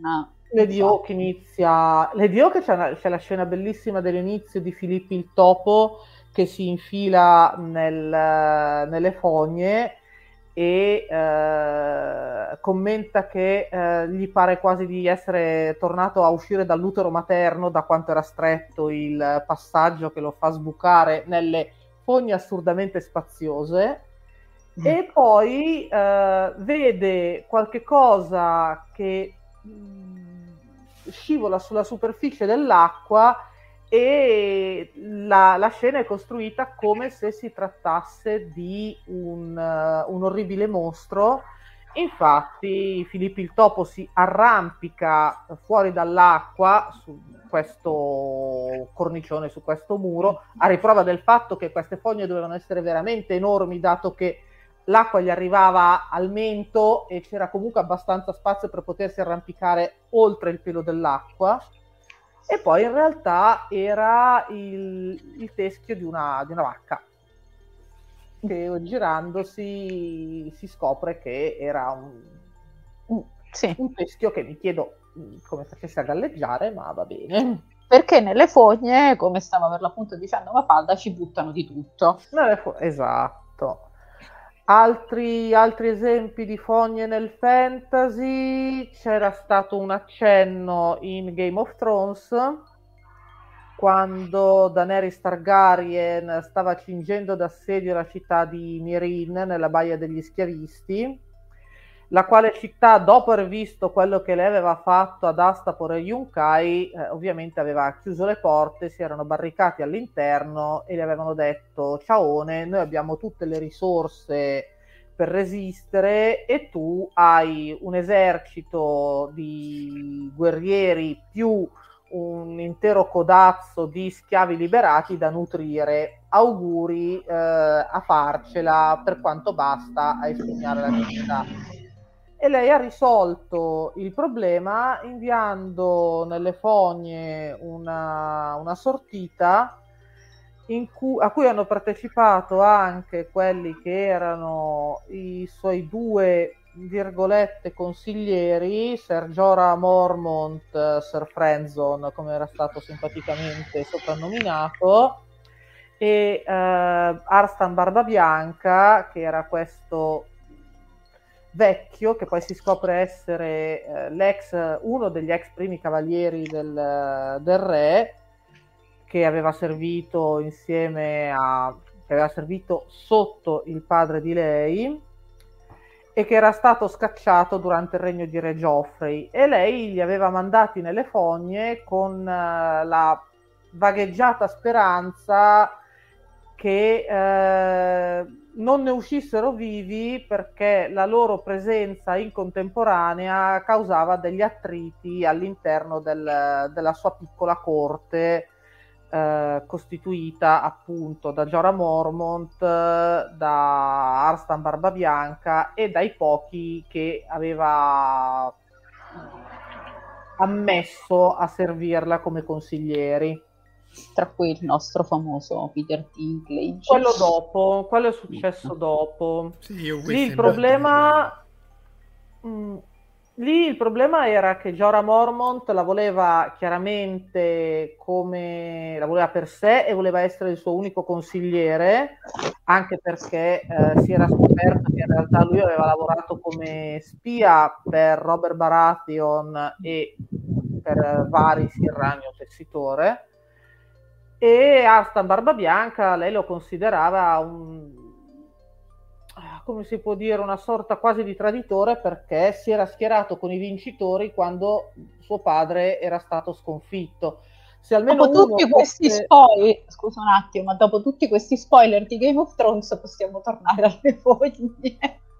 Beh, sì, comunque sarebbero dovuti morire nelle fogne e le avrebbero risolto un problema. Anche, ecco, anche no, tutta no, la storia. No, spo- non spoileriamo ulteriormente. Ma è una serie di queste cose gente. sono successe dieci anni fa. Sono, è, è, è, uscita dieci anni fa. Siamo noi che la percepiamo come è uscita l'altro ieri.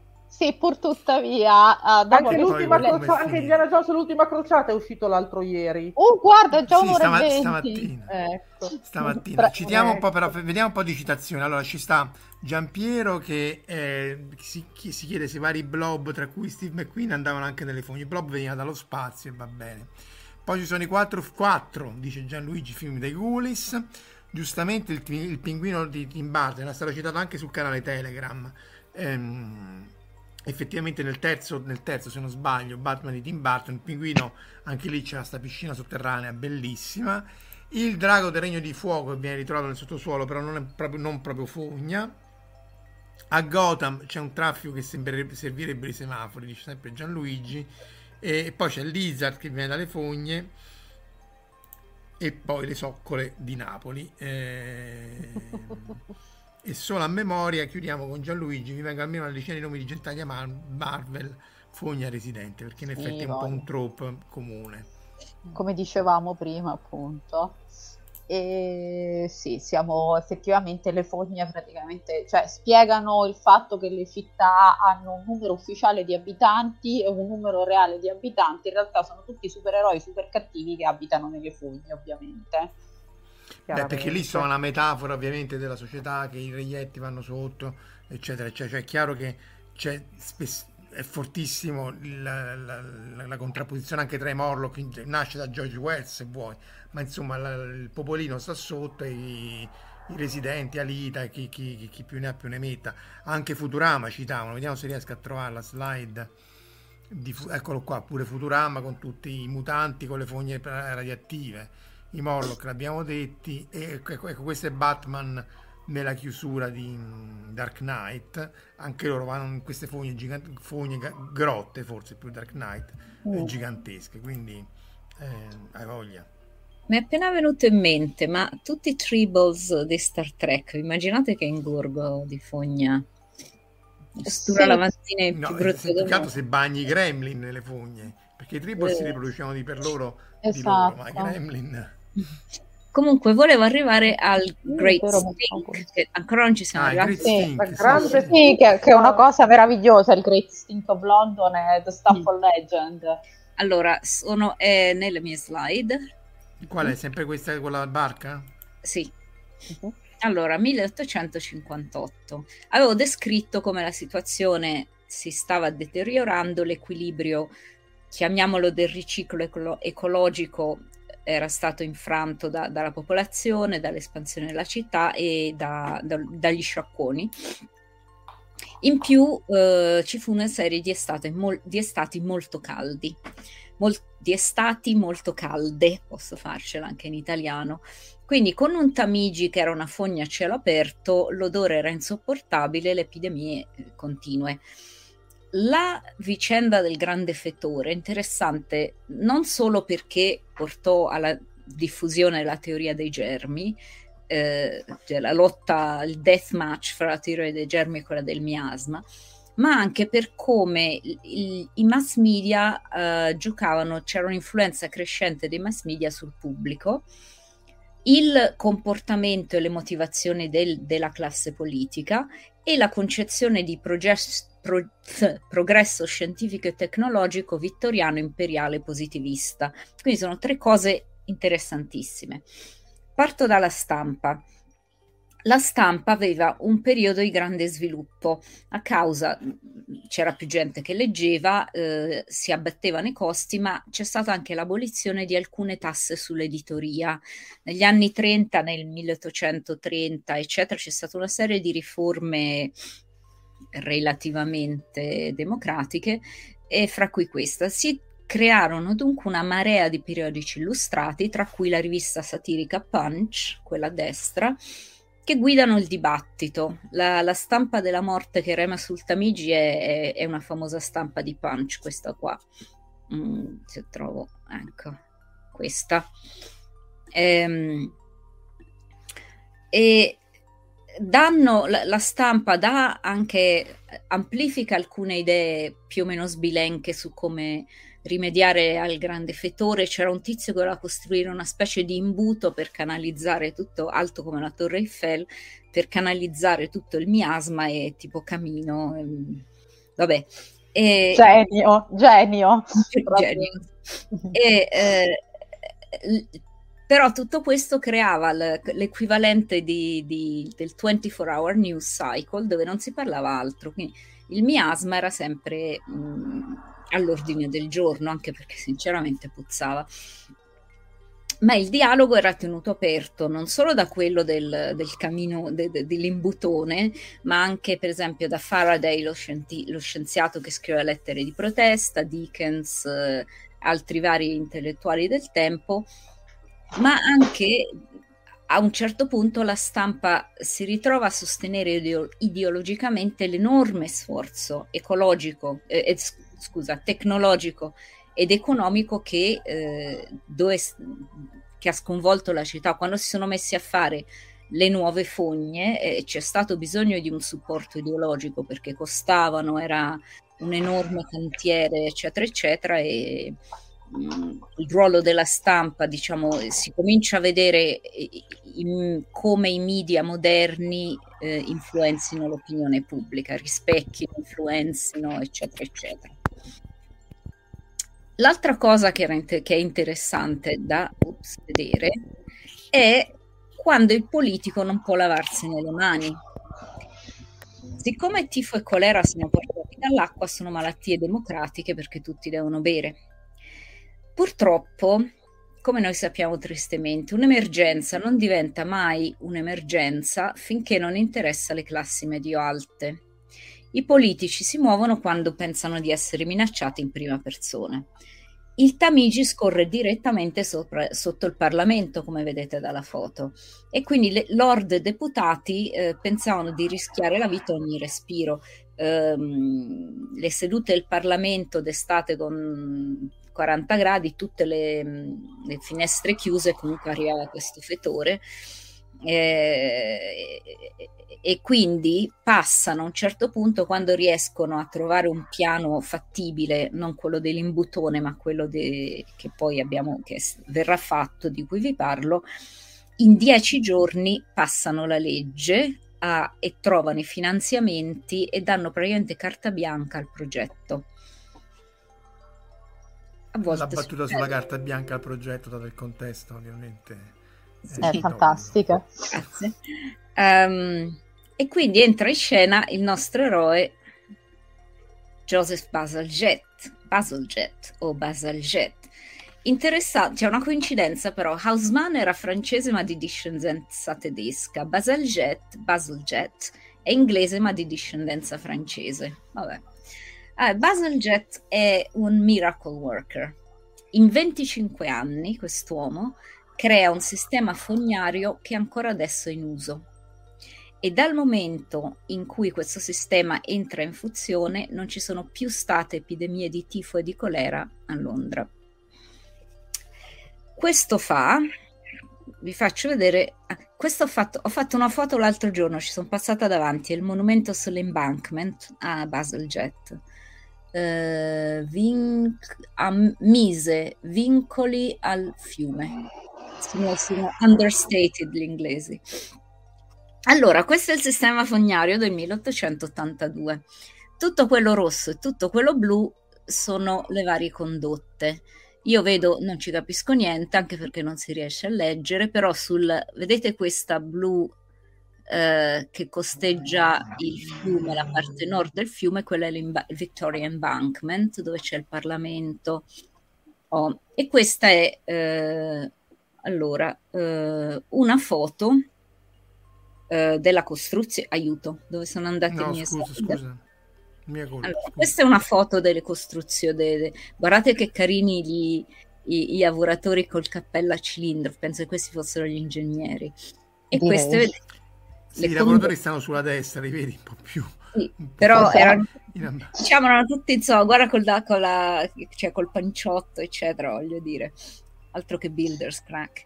Eh, Vabbè, vede... perché erano tirati a lucido per la foto. No, sì, poi okay, okay, okay, 30 nanosecondi dopo poveri cristi allora, ricoperti di liquami appunto questo è, beh, loro non avevano la, la pallona di, di, di, coso, anche perché queste condotte erano fatte leggermente meglio, come avete visto.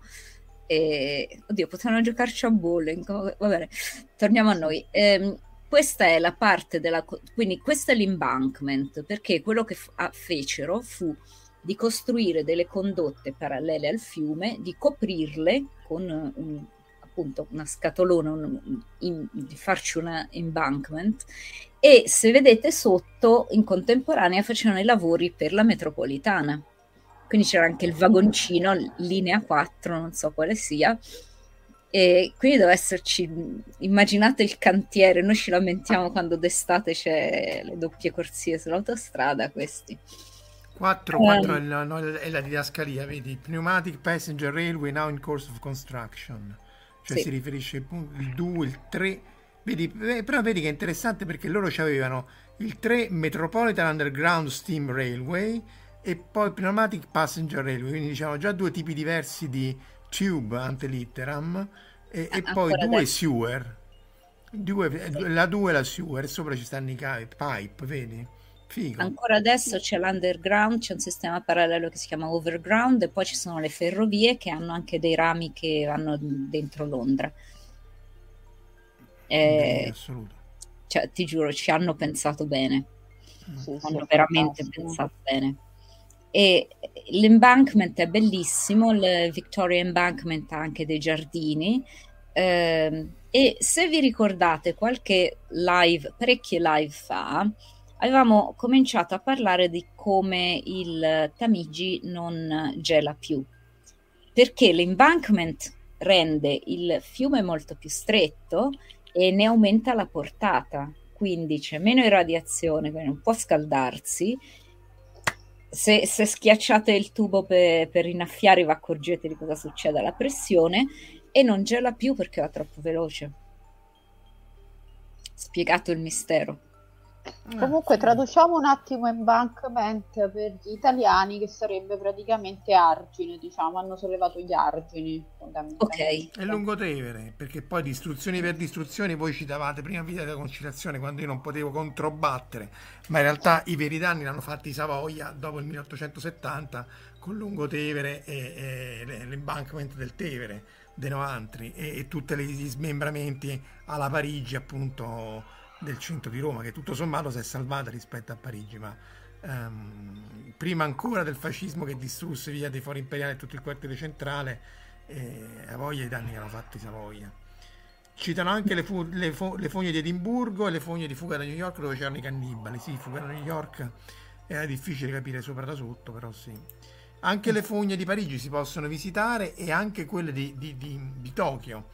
Eh, Io sono stato al Museo delle Fogne di Tokyo, è un museo fighissimo ovviamente, tra l'altro ti fanno capire dove, come sistemano in base al terremoto, come, come riescono a, ric- a, ricostruire, dato un grosso terremoto, a ripristinare il tutto e ti fanno andare nella fogna. Vediamo se riesco a far vedere la, la cosa. Ho delle slide è... anch'io. Ah, ce l'hai anche tu, vediamo se te le spoilero. Sì, è fantastico. Eh... Vai, vai, vai, facciamo... è bellissimo. Vabbè, questo, c'è, c'è tutto sotto, ma soprattutto la, la, l'attrazione principale è la fogna. Cioè, mm. praticamente loro ti vai sottoterra, vai 20 metri sottoterra e c'è un boccaporto tipo uh, quelli di Galactica, quelli delle navi, insomma, un, porta, un boccaporto uh, stagno che però si può aprire e dà su questa fogna qua, che la maggior parte del tempo, appunto, come dicevate voi prima, in realtà vedete è quasi è pochissimo riempita. Certo, se diluvia chiudono tutto perché si può riempire anche completamente. È pochissimo pieno e onestamente non è che sia questa puzza in vereconda. Puzza, ma non è una cosa terribile. Spero non averti bruciato troppe slide, eh, Mafalda. No, no, no, no, ho un paio di slide stupende. Comunque volevo finire per farvi vedere la bellezza del, della tecnologia dell'architettura vittoriana con questa cosa. Questa è la stazione di pompaggio di Abbey Mills, perché chiaramente tutti questi tubi sull'argine, sotto l'argine, passa il liquame che deve essere pompato via perché non c'è le pendenze necessarie, eccetera, non tirarlo via. E questa è la pumping station, questo è l'esterno, e guardate mm. che cos'è l'interno. Oh. Sembra i Dalek. Sembrano C'hai... Dalek, è vero, sono i Dalek. Quindi ora eh. sappiamo da dove è venuta l'idea dei Dalek. Beh, Questo ci credo che poi... però sono sempre inferociti Dalek, cioè se passi la tua vita nella station delle fogne mi sembra anche legittimo essere un po' nervoso, eh? onestamente. Io pure andrei in giro a fare exterminate. Beh, però se io dovessi stare in un posto così, con, con una maschera antigas presumibilmente, eh. questa stazione di pompaggio funziona ancora. No. Eh, è stata aperta nel 1868 ed è ancora in funzione. Hanno cambiato i motori originali a vapore nel 1930. In questa stazione fino al 98, 1998 separavano i solidi e i liquidi. I liquidi venivano purificati, non pensateci troppo, e i solidi messi su dei barconi e buttati nel mare del nord. Adesso eh, la Norvegia ha fatto, ma veramente, e i solidi sono inceneriti e vengono usati per fare i breeze blocks, che sono quei mattoni tipo bianchi un po' leggeri che hanno i, cosa siamo, i foratini, non breeze blocks. Sì, sì, sì, tipo, eh. tipo, tipo eh. foratini. Il cartongesso, però tipo... Tra l'altro, no. quei fogni per fogni citano le fogne di Indiana Jones 3 a Venezia, che ovviamente non, non ci sono, mm. essendo tutto mm. sull'acqua però rispetto alle devastazioni recenti. Quindi disse, la... disse, sempre Harrison Ford in un'intervista su uh, qual era stata la scena in cui aveva dovuto recitare nelle condizioni più puzzolenti e la risposta fu sono uscito da un tombino da Ven- a Venezia. Sì, che in effetti anche se non è la fogna, tra, tra alghe, miasmi e cose, non è la malaccia. Eh... Eh, quindi... Ma Venezia, Venezia ha degli odori a, a, prescindere dalle fogne, soprattutto ad agosto. Sì, no, vabbè, Venezia è veramente la fabbrica della puzza da quel punto di vista. Yeah. Um... Perché è una città molto romantica, esattamente come Parigi, che infatti... Eh... Eh, ma, per, ma funziona perché tu la porti lì lei siccome, una, lei, siccome ha una massa corporea inferiore alla tua, eh, sviene prima e tu la, la, raccogli tra le tue maschie possenti braccia e la intorti su. No, è chiaro perché lei è completamente stordita. Esatto. La porti al museo delle fogne, se non ti mena e non ti picchia, te la devi sposare perché voglio dire. Beh, anche. Se, cioè, voglio dire, Questo... peggio di quello non può essere. Ehm, citano c'è il museo della cacca a Tokyo, c'è il museo della cacca. Sì, sì, anche quella mostra c'era. Eh, Geminus con Walter Chiari che mi manca completamente tra i vecchi sceneggiati Rai andrebbe recuperato nel sottosuolo mm. di Roma. Comunque volevo finire questa parte su Londra del diciamo queste, questo tipo di ambientazione, la bellezza, eh, illustrano l'orgoglio della tecnologia e del progresso imperiale e l'abilità sia di Basaljet che del mh, primo ministro di, Isra- che era di Israele all'epoca nel vendere il progetto, fa parte di, di tutta un'ideologia imperiale, vedasi sopra quello che ho già detto due volte, e bisogna non dimenticare l'altissimo costo umano, non come quello di Parigi, comunque la ricostruzione chia- causa la dislocazione e l'impoverimento di migliaia di persone che vivevano sulle rive del Tamigi, perché tutto quello che era spiaggetta, ogni tanto si vedono ancora due o tre pezzi di spiaggetta, se ne vede uno in Sherlock dove c'è il morto a faccia in giù, ma eh, quello erano delle grosse, delle grosse spiagge dove per esempio eh, che ne so, pescavano, ok, per morirne, però. No. Beh, ma dove andavano anche a raccogliere tutte le cose, quando proprio l'ultimo gradino di povertà, dove andavano a raccogliere le cose per poi rivenderle. Sì, ne parlerà uno di voi dei Tosher, giusto? No. E, e, volevo concludere con l'ultima cosa che è le fattine di Don, perché è, quando si parla di età in cui la ragione impera, ci sono comunque delle derive eh, di teorie, paure mistiche irrazionali, tra cui le fatine di Conan Doyle. Eh, devo spiegare le fatine di Conan Doyle o le conoscete? Credo che anche... dire che non sono vere. Poi sì, dunque Conan no. Doyle, inventore del eh. massimo cervello scientifico con Sherlock Holmes, dopo, dopo la prima guerra mondiale eh, credette a queste foto chiaramente false eh, prodotte da due ragazzine eh, a Cottingley eh, e ci si mise di buzzo buono a sostenerle.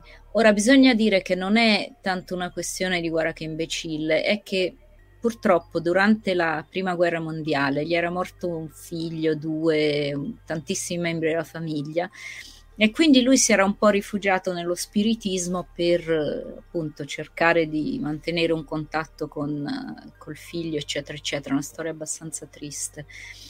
E, ehm, e finisco le... però con una storia, sì, lacrimuccia. Sì, no, le patine di Doyle vengono tra l'altro citate anche in una puntata di, di Torchwood, che essendo Torchwood dà chiaramente a queste fatine tutta un'angolazione tra abbastanza diciamo horror e comunque cinica pesante.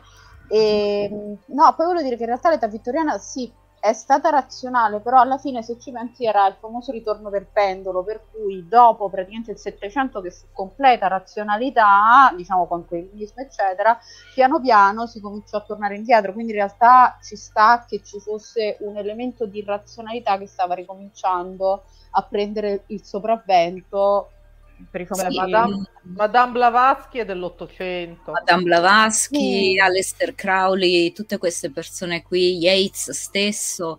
Eh, si potrebbe fare un'altra live sulle derive mistiche destrorse, tra l'altro, che portarono a parecchie mh, mm, cose spiacevoli. Eh, però sarebbe interessantissimo fare le due facce de, de, dell'epoca vittoriana. Sì, eh, perché comunque la, la, diciamo il lato segniamo. appunto spiritismo, sedute, le, le seance, eccetera, era molto presente. le materializzazioni, fantasmi, sì. medium. E comunque tutto l'elemento anche religioso, cioè comunque l'età vittoriana non è che è stata un'età laica, per cui cioè, no. c'è mm-hmm. da dire parecchio sull'irrazionalità. È chiaro, da un lato avevi luminosi sorte progressive, ma dall'altro avevi comunque questo tutta questa parte appunto di misticismo, magia, alla mm-hmm. fine un sacco di telefilm e film comunque vanno proprio a scavare in questi, questi elementi di irrazionalità. La, altra faccia alla medaglia. Finisco con mm-hmm. la versione vittoriana del, del, del coccodrillo e o della piovra nelle fogne, perché c'erano i cinghiali nelle fogne di Hampstead, eh, che era sempre una serie di storie, maiali inselvatichiti veramente, che eh, praticamente sono come gli alligatori ed è in un certo senso il correlativo oggettivo di questa relazione ambigua e eh, difficile tra la tecnologia e il mondo naturale, un po' quello che stavamo dicendo. Ehm, è, una raccon- è una leggenda urbana diffusa appunto dai Toshers, che sono questi che andavano a, a ravanare nelle fogne per trovare oggetti più o meno preziosi e che ehm, ecco, parlavano di questo pericolo de- dei cinghiali o dei, dei maiali selvatici. Ehm, che può essere una metafora per tutta una serie di, di minacce tipiche, tipo probabilmente ci saranno state le pantegane grandi come un cinghiale, ma anche, come avevamo detto, sempre le stesse ansie dei coccodrilli e, e, del, e delle piovre nelle fogne, oppure Chug, eh, che è la versione moderna dove ci sono gli zombie nelle fogne. Spoilerato? Eh, no, ma c'è anche un videogioco dove ci sono gli zombie con, la, con, i tentacoli che gli escono dalla bocca nelle fogne, ma non mi ricordo assolutamente. Forse se lo ricorda Silvia, dove c'è Wentworth, Wentworth Miller in uno di quei film. Ah, Resident Evil. Resident Evil c'è una quello che, dove c'è Wentworth Miller ci sono zombie tentacolati che escono dalle fogne abbiamo proprio la quadratura del cerchio, zombie, zombie piovra nelle fogne. Mm, magari con muso porcino. Eh, eh, no, quello no, però secondo me in uno degli altri film può essere che abbiano aggiunto anche il muso porcino. Non lo so, mi è bastato un film, grazie. Ah, volevo farvi vedere un'ultima cosa e poi passo, vi passo Dodger volevo farvi vedere una cosa che non leggetevelo, anche se mi ha fregato che l'audiolibro è letto da Stephen Fry. Ah, vabbè, allora. Si chiama Montmorency ed è una storia di un... Uh, inizia con questo... Ups, no, sorry. Inizia con uh, un ladro, ha nome, e che scappando sui tetti, però è un ladro, proprio un ladruncolo vittoriano, proprio tipo appunto di bassa lega, eh, cade da un lucernario in una macchina per uh, grinder, come si dice, in una specie di carne. carne. carne, però si salva e ehm, è interessante, credo che sia un libro per young adults perché questo man mano che si c'è un medico che riesce a ricucirlo eh, e lui incontra tutti questi personaggi vittoriani tra cui Basil Jet um, Faraday, tutti quelli famosi. È scritto male, è scritto veramente male. E in più c'è una sospensione del disbelief incredibile perché questo che è ladruncolo di classe infima vittoriana, si passa, si fa chiamare Montmorency e si passa, diventa ladro di notte e gentiluomo di giorno e riesce a ingannare tutti diventando un gentiluomo vittoriano. My Fair Lady eh, da solo. Sì, cioè, beh, buona... anche Lupin, insomma. Cioè, comunque, Ecco, non... C'è Bodhisattva che dice la leggenda rara che Baselgetto avrebbe utilizzato i lavoratori delle fogne per commettere omicidi facendoli poi scomparire nella rete fognaria. Boh. Ma uno che è riuscito a fare quello che ha fatto Baselget penso che può fare qualunque cosa. Qualunque cosa. ah, era lui. In realtà non erano omicidi, erano sacrifici a Cthulhu perché il lavoro venisse portato a compimento.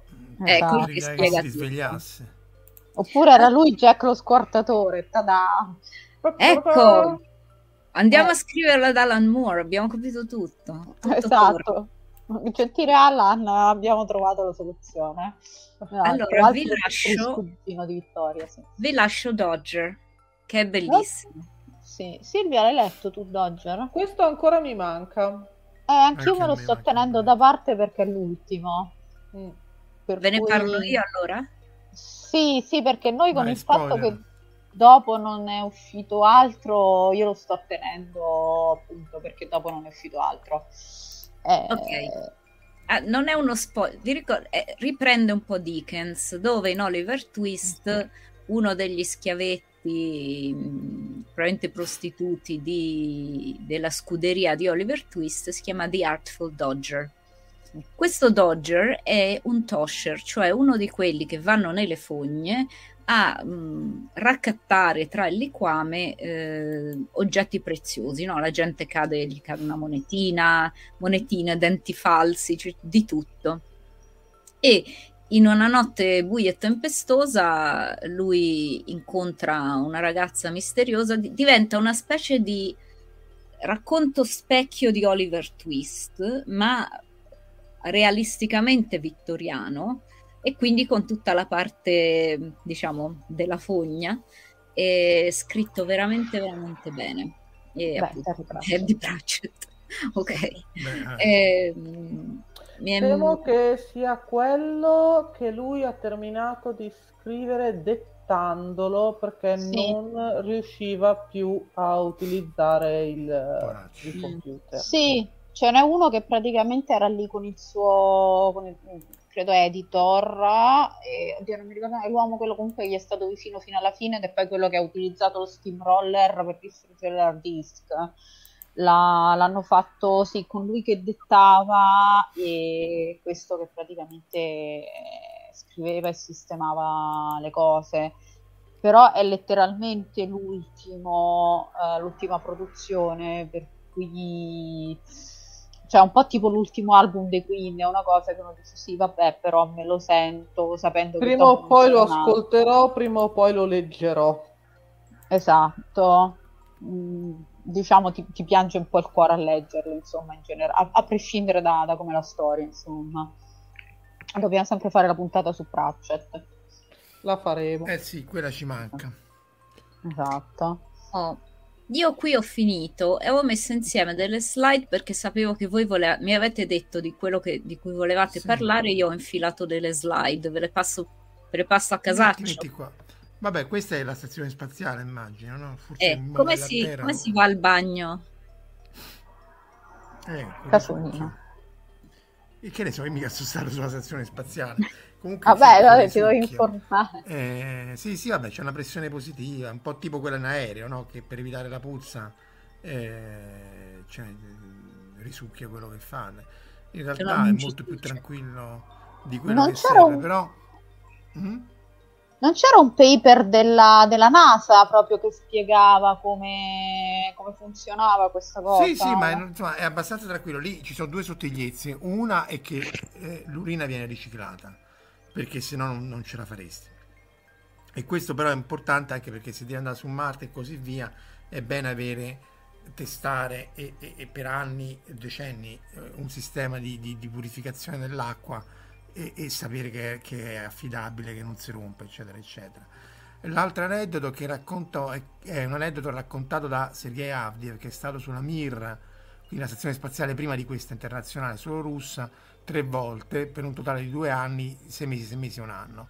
E quindi in qualche maniera faceva un po' da papà a tutti quelli che venivano su e uno di questi astronauti è andato su ehm, disse vabbè ma dov'è il bagno? Sta qua eccetera eccetera. Dice no no non te ne andare non mi lasciare solo ti prego. Perché appunto anche loro effettivamente la prima volta insomma ehm, poveri direi che è abbastanza, è abbastanza tranquilla, non ci vedo grosse criticità. Eh... Comunque siamo arrivati quindi alle tute dei Fremen. Sì, sì. allora no, volevo, ecco, Fremen ci arriviamo dopo, c'è una slide, però volevo farvi vedere come avevamo detto che a Parigi c'è il Museo delle Fogne, però allora quella è l'entrata che sta sul Pont dell'Almada, la parte opposta di dove si è schiantata Lady Diana, e come vedete è proprio bruttina come entrata. E poi dentro c'è tutta questa cosa un po' inamidata col busto di, boh, presumo l'ingegnere, poi c'è, non lo so, dei diorami, eccetera. Contrapponete questo al museo di Tokyo. Sì, sì. È bellissimo. Come ah, vedete ti danno un cappellino a pupù. Puoi fare il cosplay della cacca, è fantastico. Sì, sì, sì, e puoi fare, diciamo, entrare nel grosso bagno, nel grosso water eh, qui c'è varie cose, varie attività che Questo è il Museo delle Fogne, no, questo però è il Museo delle Fogne. Quello prima è il Museo eh. della Pupù, Unco e Pupù. Questo è il okay. Museo delle Fogne. Ok, eh, eh anzi, ho fatto confusione. Questo perché... è il, il, Museo delle Acque Sotterranee. Ok. Eh, che è quello che ho fatto vedere anche io. Eh, però l'approccio, scusate, ma è fantastico sì, rispetto... Sì, sì, Sì, sì, vabbè, è un altro. E questo è altro appunto. mondo. Sai quando vai nei ristoranti, non so se in Giappone è così, ma sai quando vai nei ristoranti e vedi i sushi fatti di plastica? Sì. Ecco, questo è l'equivalente. La cacca di plastica, fantastico. Um, Buono. eh, sa- sanno cosa fare, come, sanno come si fanno i musei. Era stato laterale. Eh, eccolo qua, i frame. Stiamo Oh, le tute dei Fremen. Ok, esatto. Le tute che esce Dune 2? distillanti. A novembre. Novembre, ok. Ok. E che Ehm, funziona spiegato, spiegato nel dettaglio nel libro, non che mi ricordi molto. Sì, Ma voglia, saranno almeno 10 funziona-. Funziona che praticamente vengono applicati delle sorte di eh, imbuti barra cateteri barra tubi di vario tipo che convogliano i rifiuti liquidi e i rifiuti solidi in eh, questo sistema di pompaggio che viene attivato dalla camminata. Eh, nelle tasche sulla tuta sono presenti i filtri che purificano eh, soprattutto l'urina per renderla di nuovo bevibile, si accumula in tasche ai lati del torace, mi pare, da cui poi si può prendere un tubicino e succhiare l'acqua così purificata. Credo che siano questi cosi blu dell'acqua. Sì, credo anch'io. Mhm. Ah. Sì, questo poi dipende da, che, da quale versione di Dune è tratto, perché ovviamente ogni incarnazione posteriore ha il suo modello di tuta distillante. Sì, questo è il dune di Villeneuve perché guarda in alto, c'è in alto a sinistra c'è... È vero, è il suo, sì, Mm. È il logo. Sì, ma io sono Dune. ciecata e non ci avevo neanche fatto caso. Vabbè, Ok, è quello. no, comunque sì, no, è quello, è il, lui. Ma anche comunque anche quello di Lynch sono più o meno fatte così perché cioè quanto poi sì, quanto poi... del, del libro è precisissima. Sì, il libro, vabbè, ma lui era un pazzo furioso che si era fatto tutta una cultura su queste cose.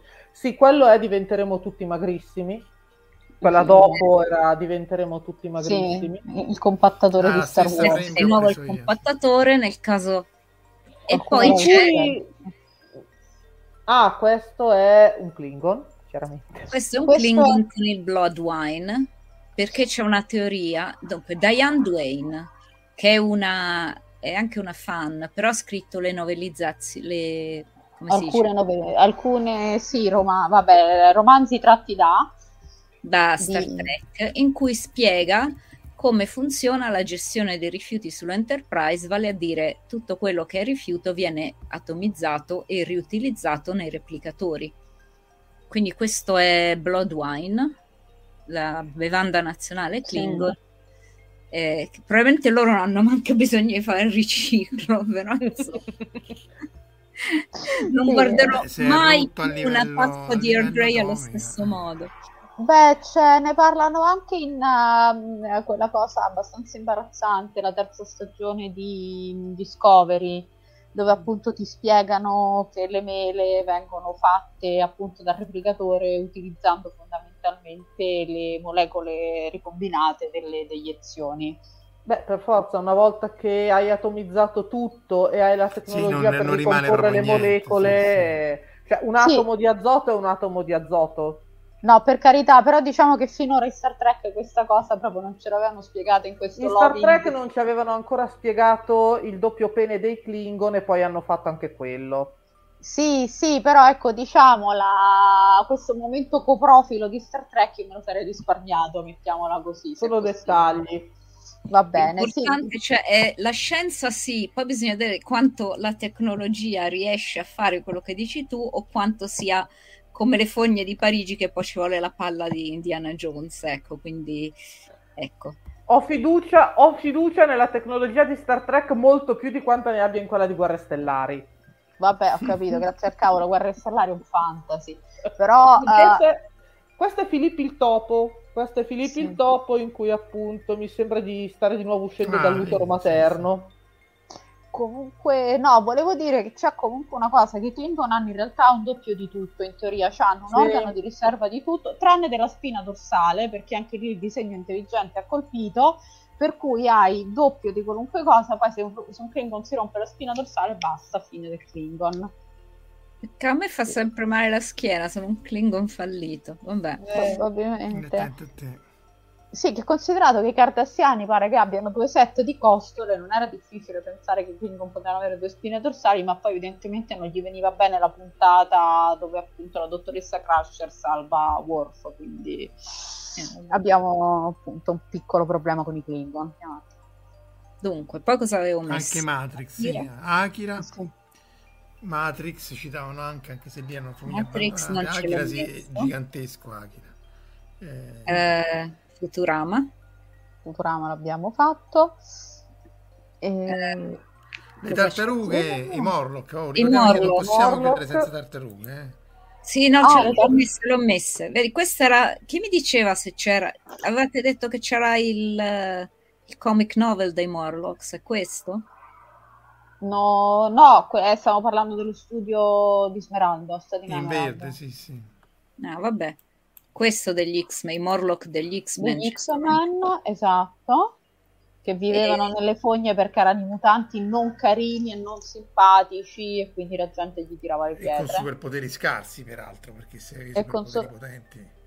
Sì, beh, però c'era quella con cui poi si mette Tempesta che non è che ci avesse proprio dei superpoteri Sì, eh. scrausi, insomma alla fine non erano, era che più che altro ma, nessuno... per dire uno, uno che è, è suda acido, capisci che non, è difficile che tu Sì, però il problema era, non era tanto che i poteri erano scrausi, è che spesso e volentieri erano anche incontrollabili perché non avevano avuto una formazione, cioè se tu sei... Beh, c'era, Eh. c'era questo che veniva chiamato letteralmente bagno d'acido perché non aveva il controllo del, ovviamente del suo sudore, perché quello non lo controlli e questo sudava acido. Sì, sì, però Auguri. intendo dire che, che lì appunto, eh, dato che Claremont eh, comunque aveva una visione politica, intendo dire che eh, comunque i Morlock rappresentavano anche proprio quest'idea del fatto che tu eh, sei sfigato, eh, non hai accesso praticamente all'educazione, non hai accesso alle risorse, quindi anche se sei un mutante che potenzialmente potrebbe entrare a far parte degli X-Men, alla fine ti tirano le pietre perché appunto non hai avuto modo di integrarti socialmente. Eh. Insomma, è abbastanza, insomma, abbastanza didascalica la cosa. No, di- no, sì, ma per carità, poi ci sarebbe da questionare parecchio su alcune cose che sono state fatte dire da alcuni personaggi nei vari fumetti e nei vari film degli X-Men, ma quello per un'altra Ok, volta. però quello non era sotto Claremont, cioè Mm. la- l'era Claremont, sai che è la mia preferita e comunque secondo me rimane una delle migliori, se non la migliore per quanto riguarda eh, gli X-Men e Wolverine in particolare. Cioè, è No, no, ma anche- Flight, l'era anche- Burn l'era Burn, poi non dopo e tu, cioè. Ma allora c'è anche un punto che poi non c'entra assolutamente niente con le fogne, ma c'è un punto del terzo film che è ignobile secondo me quel film, ma eh, in cui propongono la cura ed effettivamente c'è Rogue che la cura la vuole perché giustamente lei non ha il controllo dei propri poteri e risucchia l'energia vitale di tutti quelli che tocca. E arriva Storm del tipo no, la cura non serve perché ognuno di noi è perfetto così com'è. Sì, ma tesoro, tu venivi venerata come una dea perché hai il controllo del tempo atmosferico. Questa non può avere contatto fisico con nessuno perché li ammazza. Ma in realtà Rogue è il nostro sogno, non avere contatto fisico con nessuno, se no lo ammazzi. Però Eh. comunque c'era anche nei fumetti. È una parabola sulla body positivity e le sue derive. Esatto. Una lunga storia. Ehm, andiamo su Le tartarughe ninja. Esatto, poi chiudiamo perché sono due ore e se no veramente Sì, rischiamo. sì, ho, ho solo, que- ho solo le ninja e poi i- la bella e la bestia abbiamo fatto e poi c'ho Chad. Chad, non so cosa sia. Sì, le tartarughe ninja anche loro vivono per l'appunto. Hazard Urban Disposal. Anche loro Vai, vivono nelle fogne, però anche le lo- loro fogne sono più i- in realtà i canali di scolo delle acque piovane, perché anche le tartarughe ninja non escono dalle fogne con appunto coperte di liquami fortunatamente e in odorama. Beh, si E- ritirano nel guscio, cioè che galleggia pure. Sì, Non è però più- diciamo, poi quando devi combattere per la verità, la libertà e la giustizia, se uccidi di chiunque soltanto con i tuoi fluvi. Comunque, na- tra l'altro risalgono al 1984, stavo guardando le tartarughe ninja. A proposito di non, non ci rendiamo conto di come il tempo passa. Grazie, Mm, stavo meglio prima di saperlo. Nascono come fumetto e poi hanno avuto tutta una serie di, di adattamenti. Di adattamenti animati e anche Mm. live action. Esatto, il videogioco, i live action e... E tutta una serie di cose. Tra l'altro al primo boom c'erano tanti bambini che si perdevano nelle fogne perché volevano emulare appunto le, Le tartarughe. le tartarughe. Bellissimo. Ok. E quindi oltre ai coccodrilli, le piovre, i morlock, eh, i cinghiali e i bambini. E Vabbè, oh, la cosa peggiore- grande, grandissimo. stavo per dire, sì, la sì. cosa peggiore sono i CHUD, Cannibalistic Mhm. Humanoid Underground Dwellers. Siamo sempre appunto le ansie legate a- al ritorno del represso, l'urbanistica, questa natura fuori controllo che riemerge nelle città. Eh, e qui abbiamo i- gli umanoidi cannibali, che appunto, vabbè, ci sono anche bambini, che non so cosa è peggio. E non l'ho visto, però... mm, Ah, io lo vidi al sì, Fanta Festival, sempre anni 80, 85-86. Si Beh, vede dalla locandina. Della Troma, credo, se non sbaglio. Qui c'è scritto Medusa, ma secondo me era della Troma. Eh, beh, era un film decente, era simpatico. Non era, non era trash, insomma, era... Ho, ho visto questo film simpaticissimo su cannibali mutanti nelle fogne. Ok. Ah, era un B-movie simpatico. Simpatico. Va Ecco. bene. o- Ok. Abbiamo Bud the Chad il 2, questo ci manca. Beh, oddio. abbiamo dato. Sono arrivata alla fine della mia slide.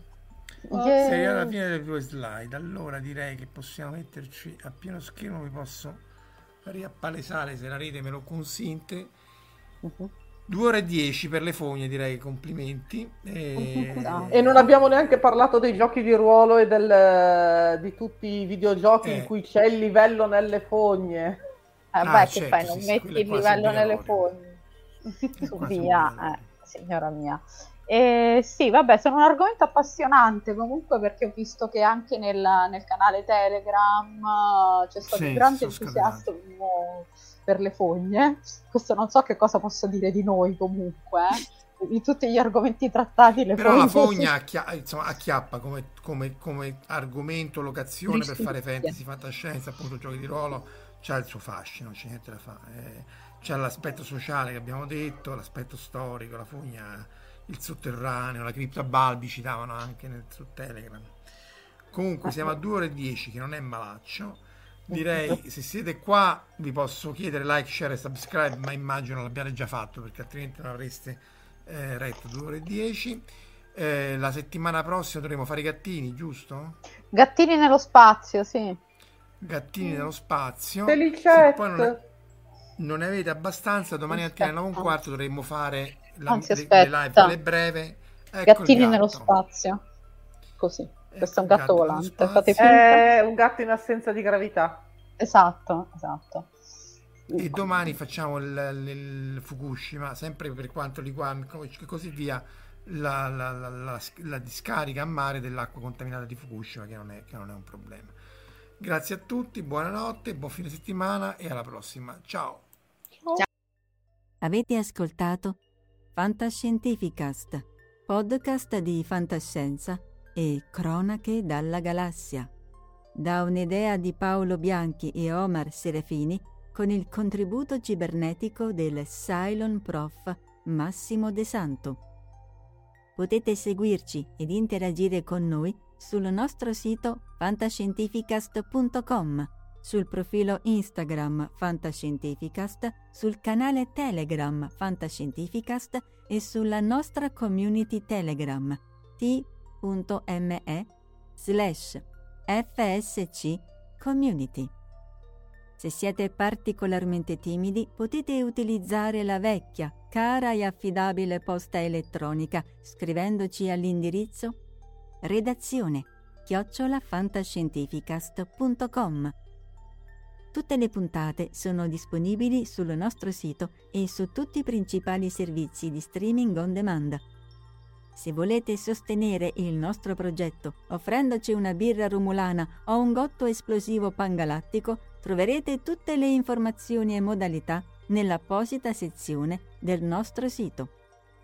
Il podcast ha carattere esclusivamente ricreativo e divulgativo. Non ha alcun scopo di lucro e viene diffuso gratuitamente. Fantascientificast è una produzione amatoriale.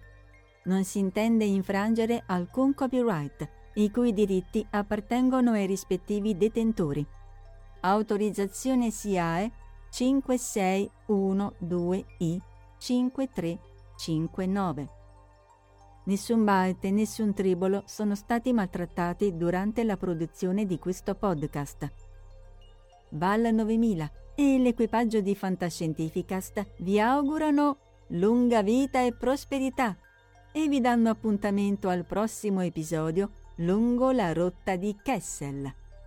E ricordate, la fantascienza finge di guardare dentro il futuro, ma in realtà guarda il riflesso della verità che è davanti a noi.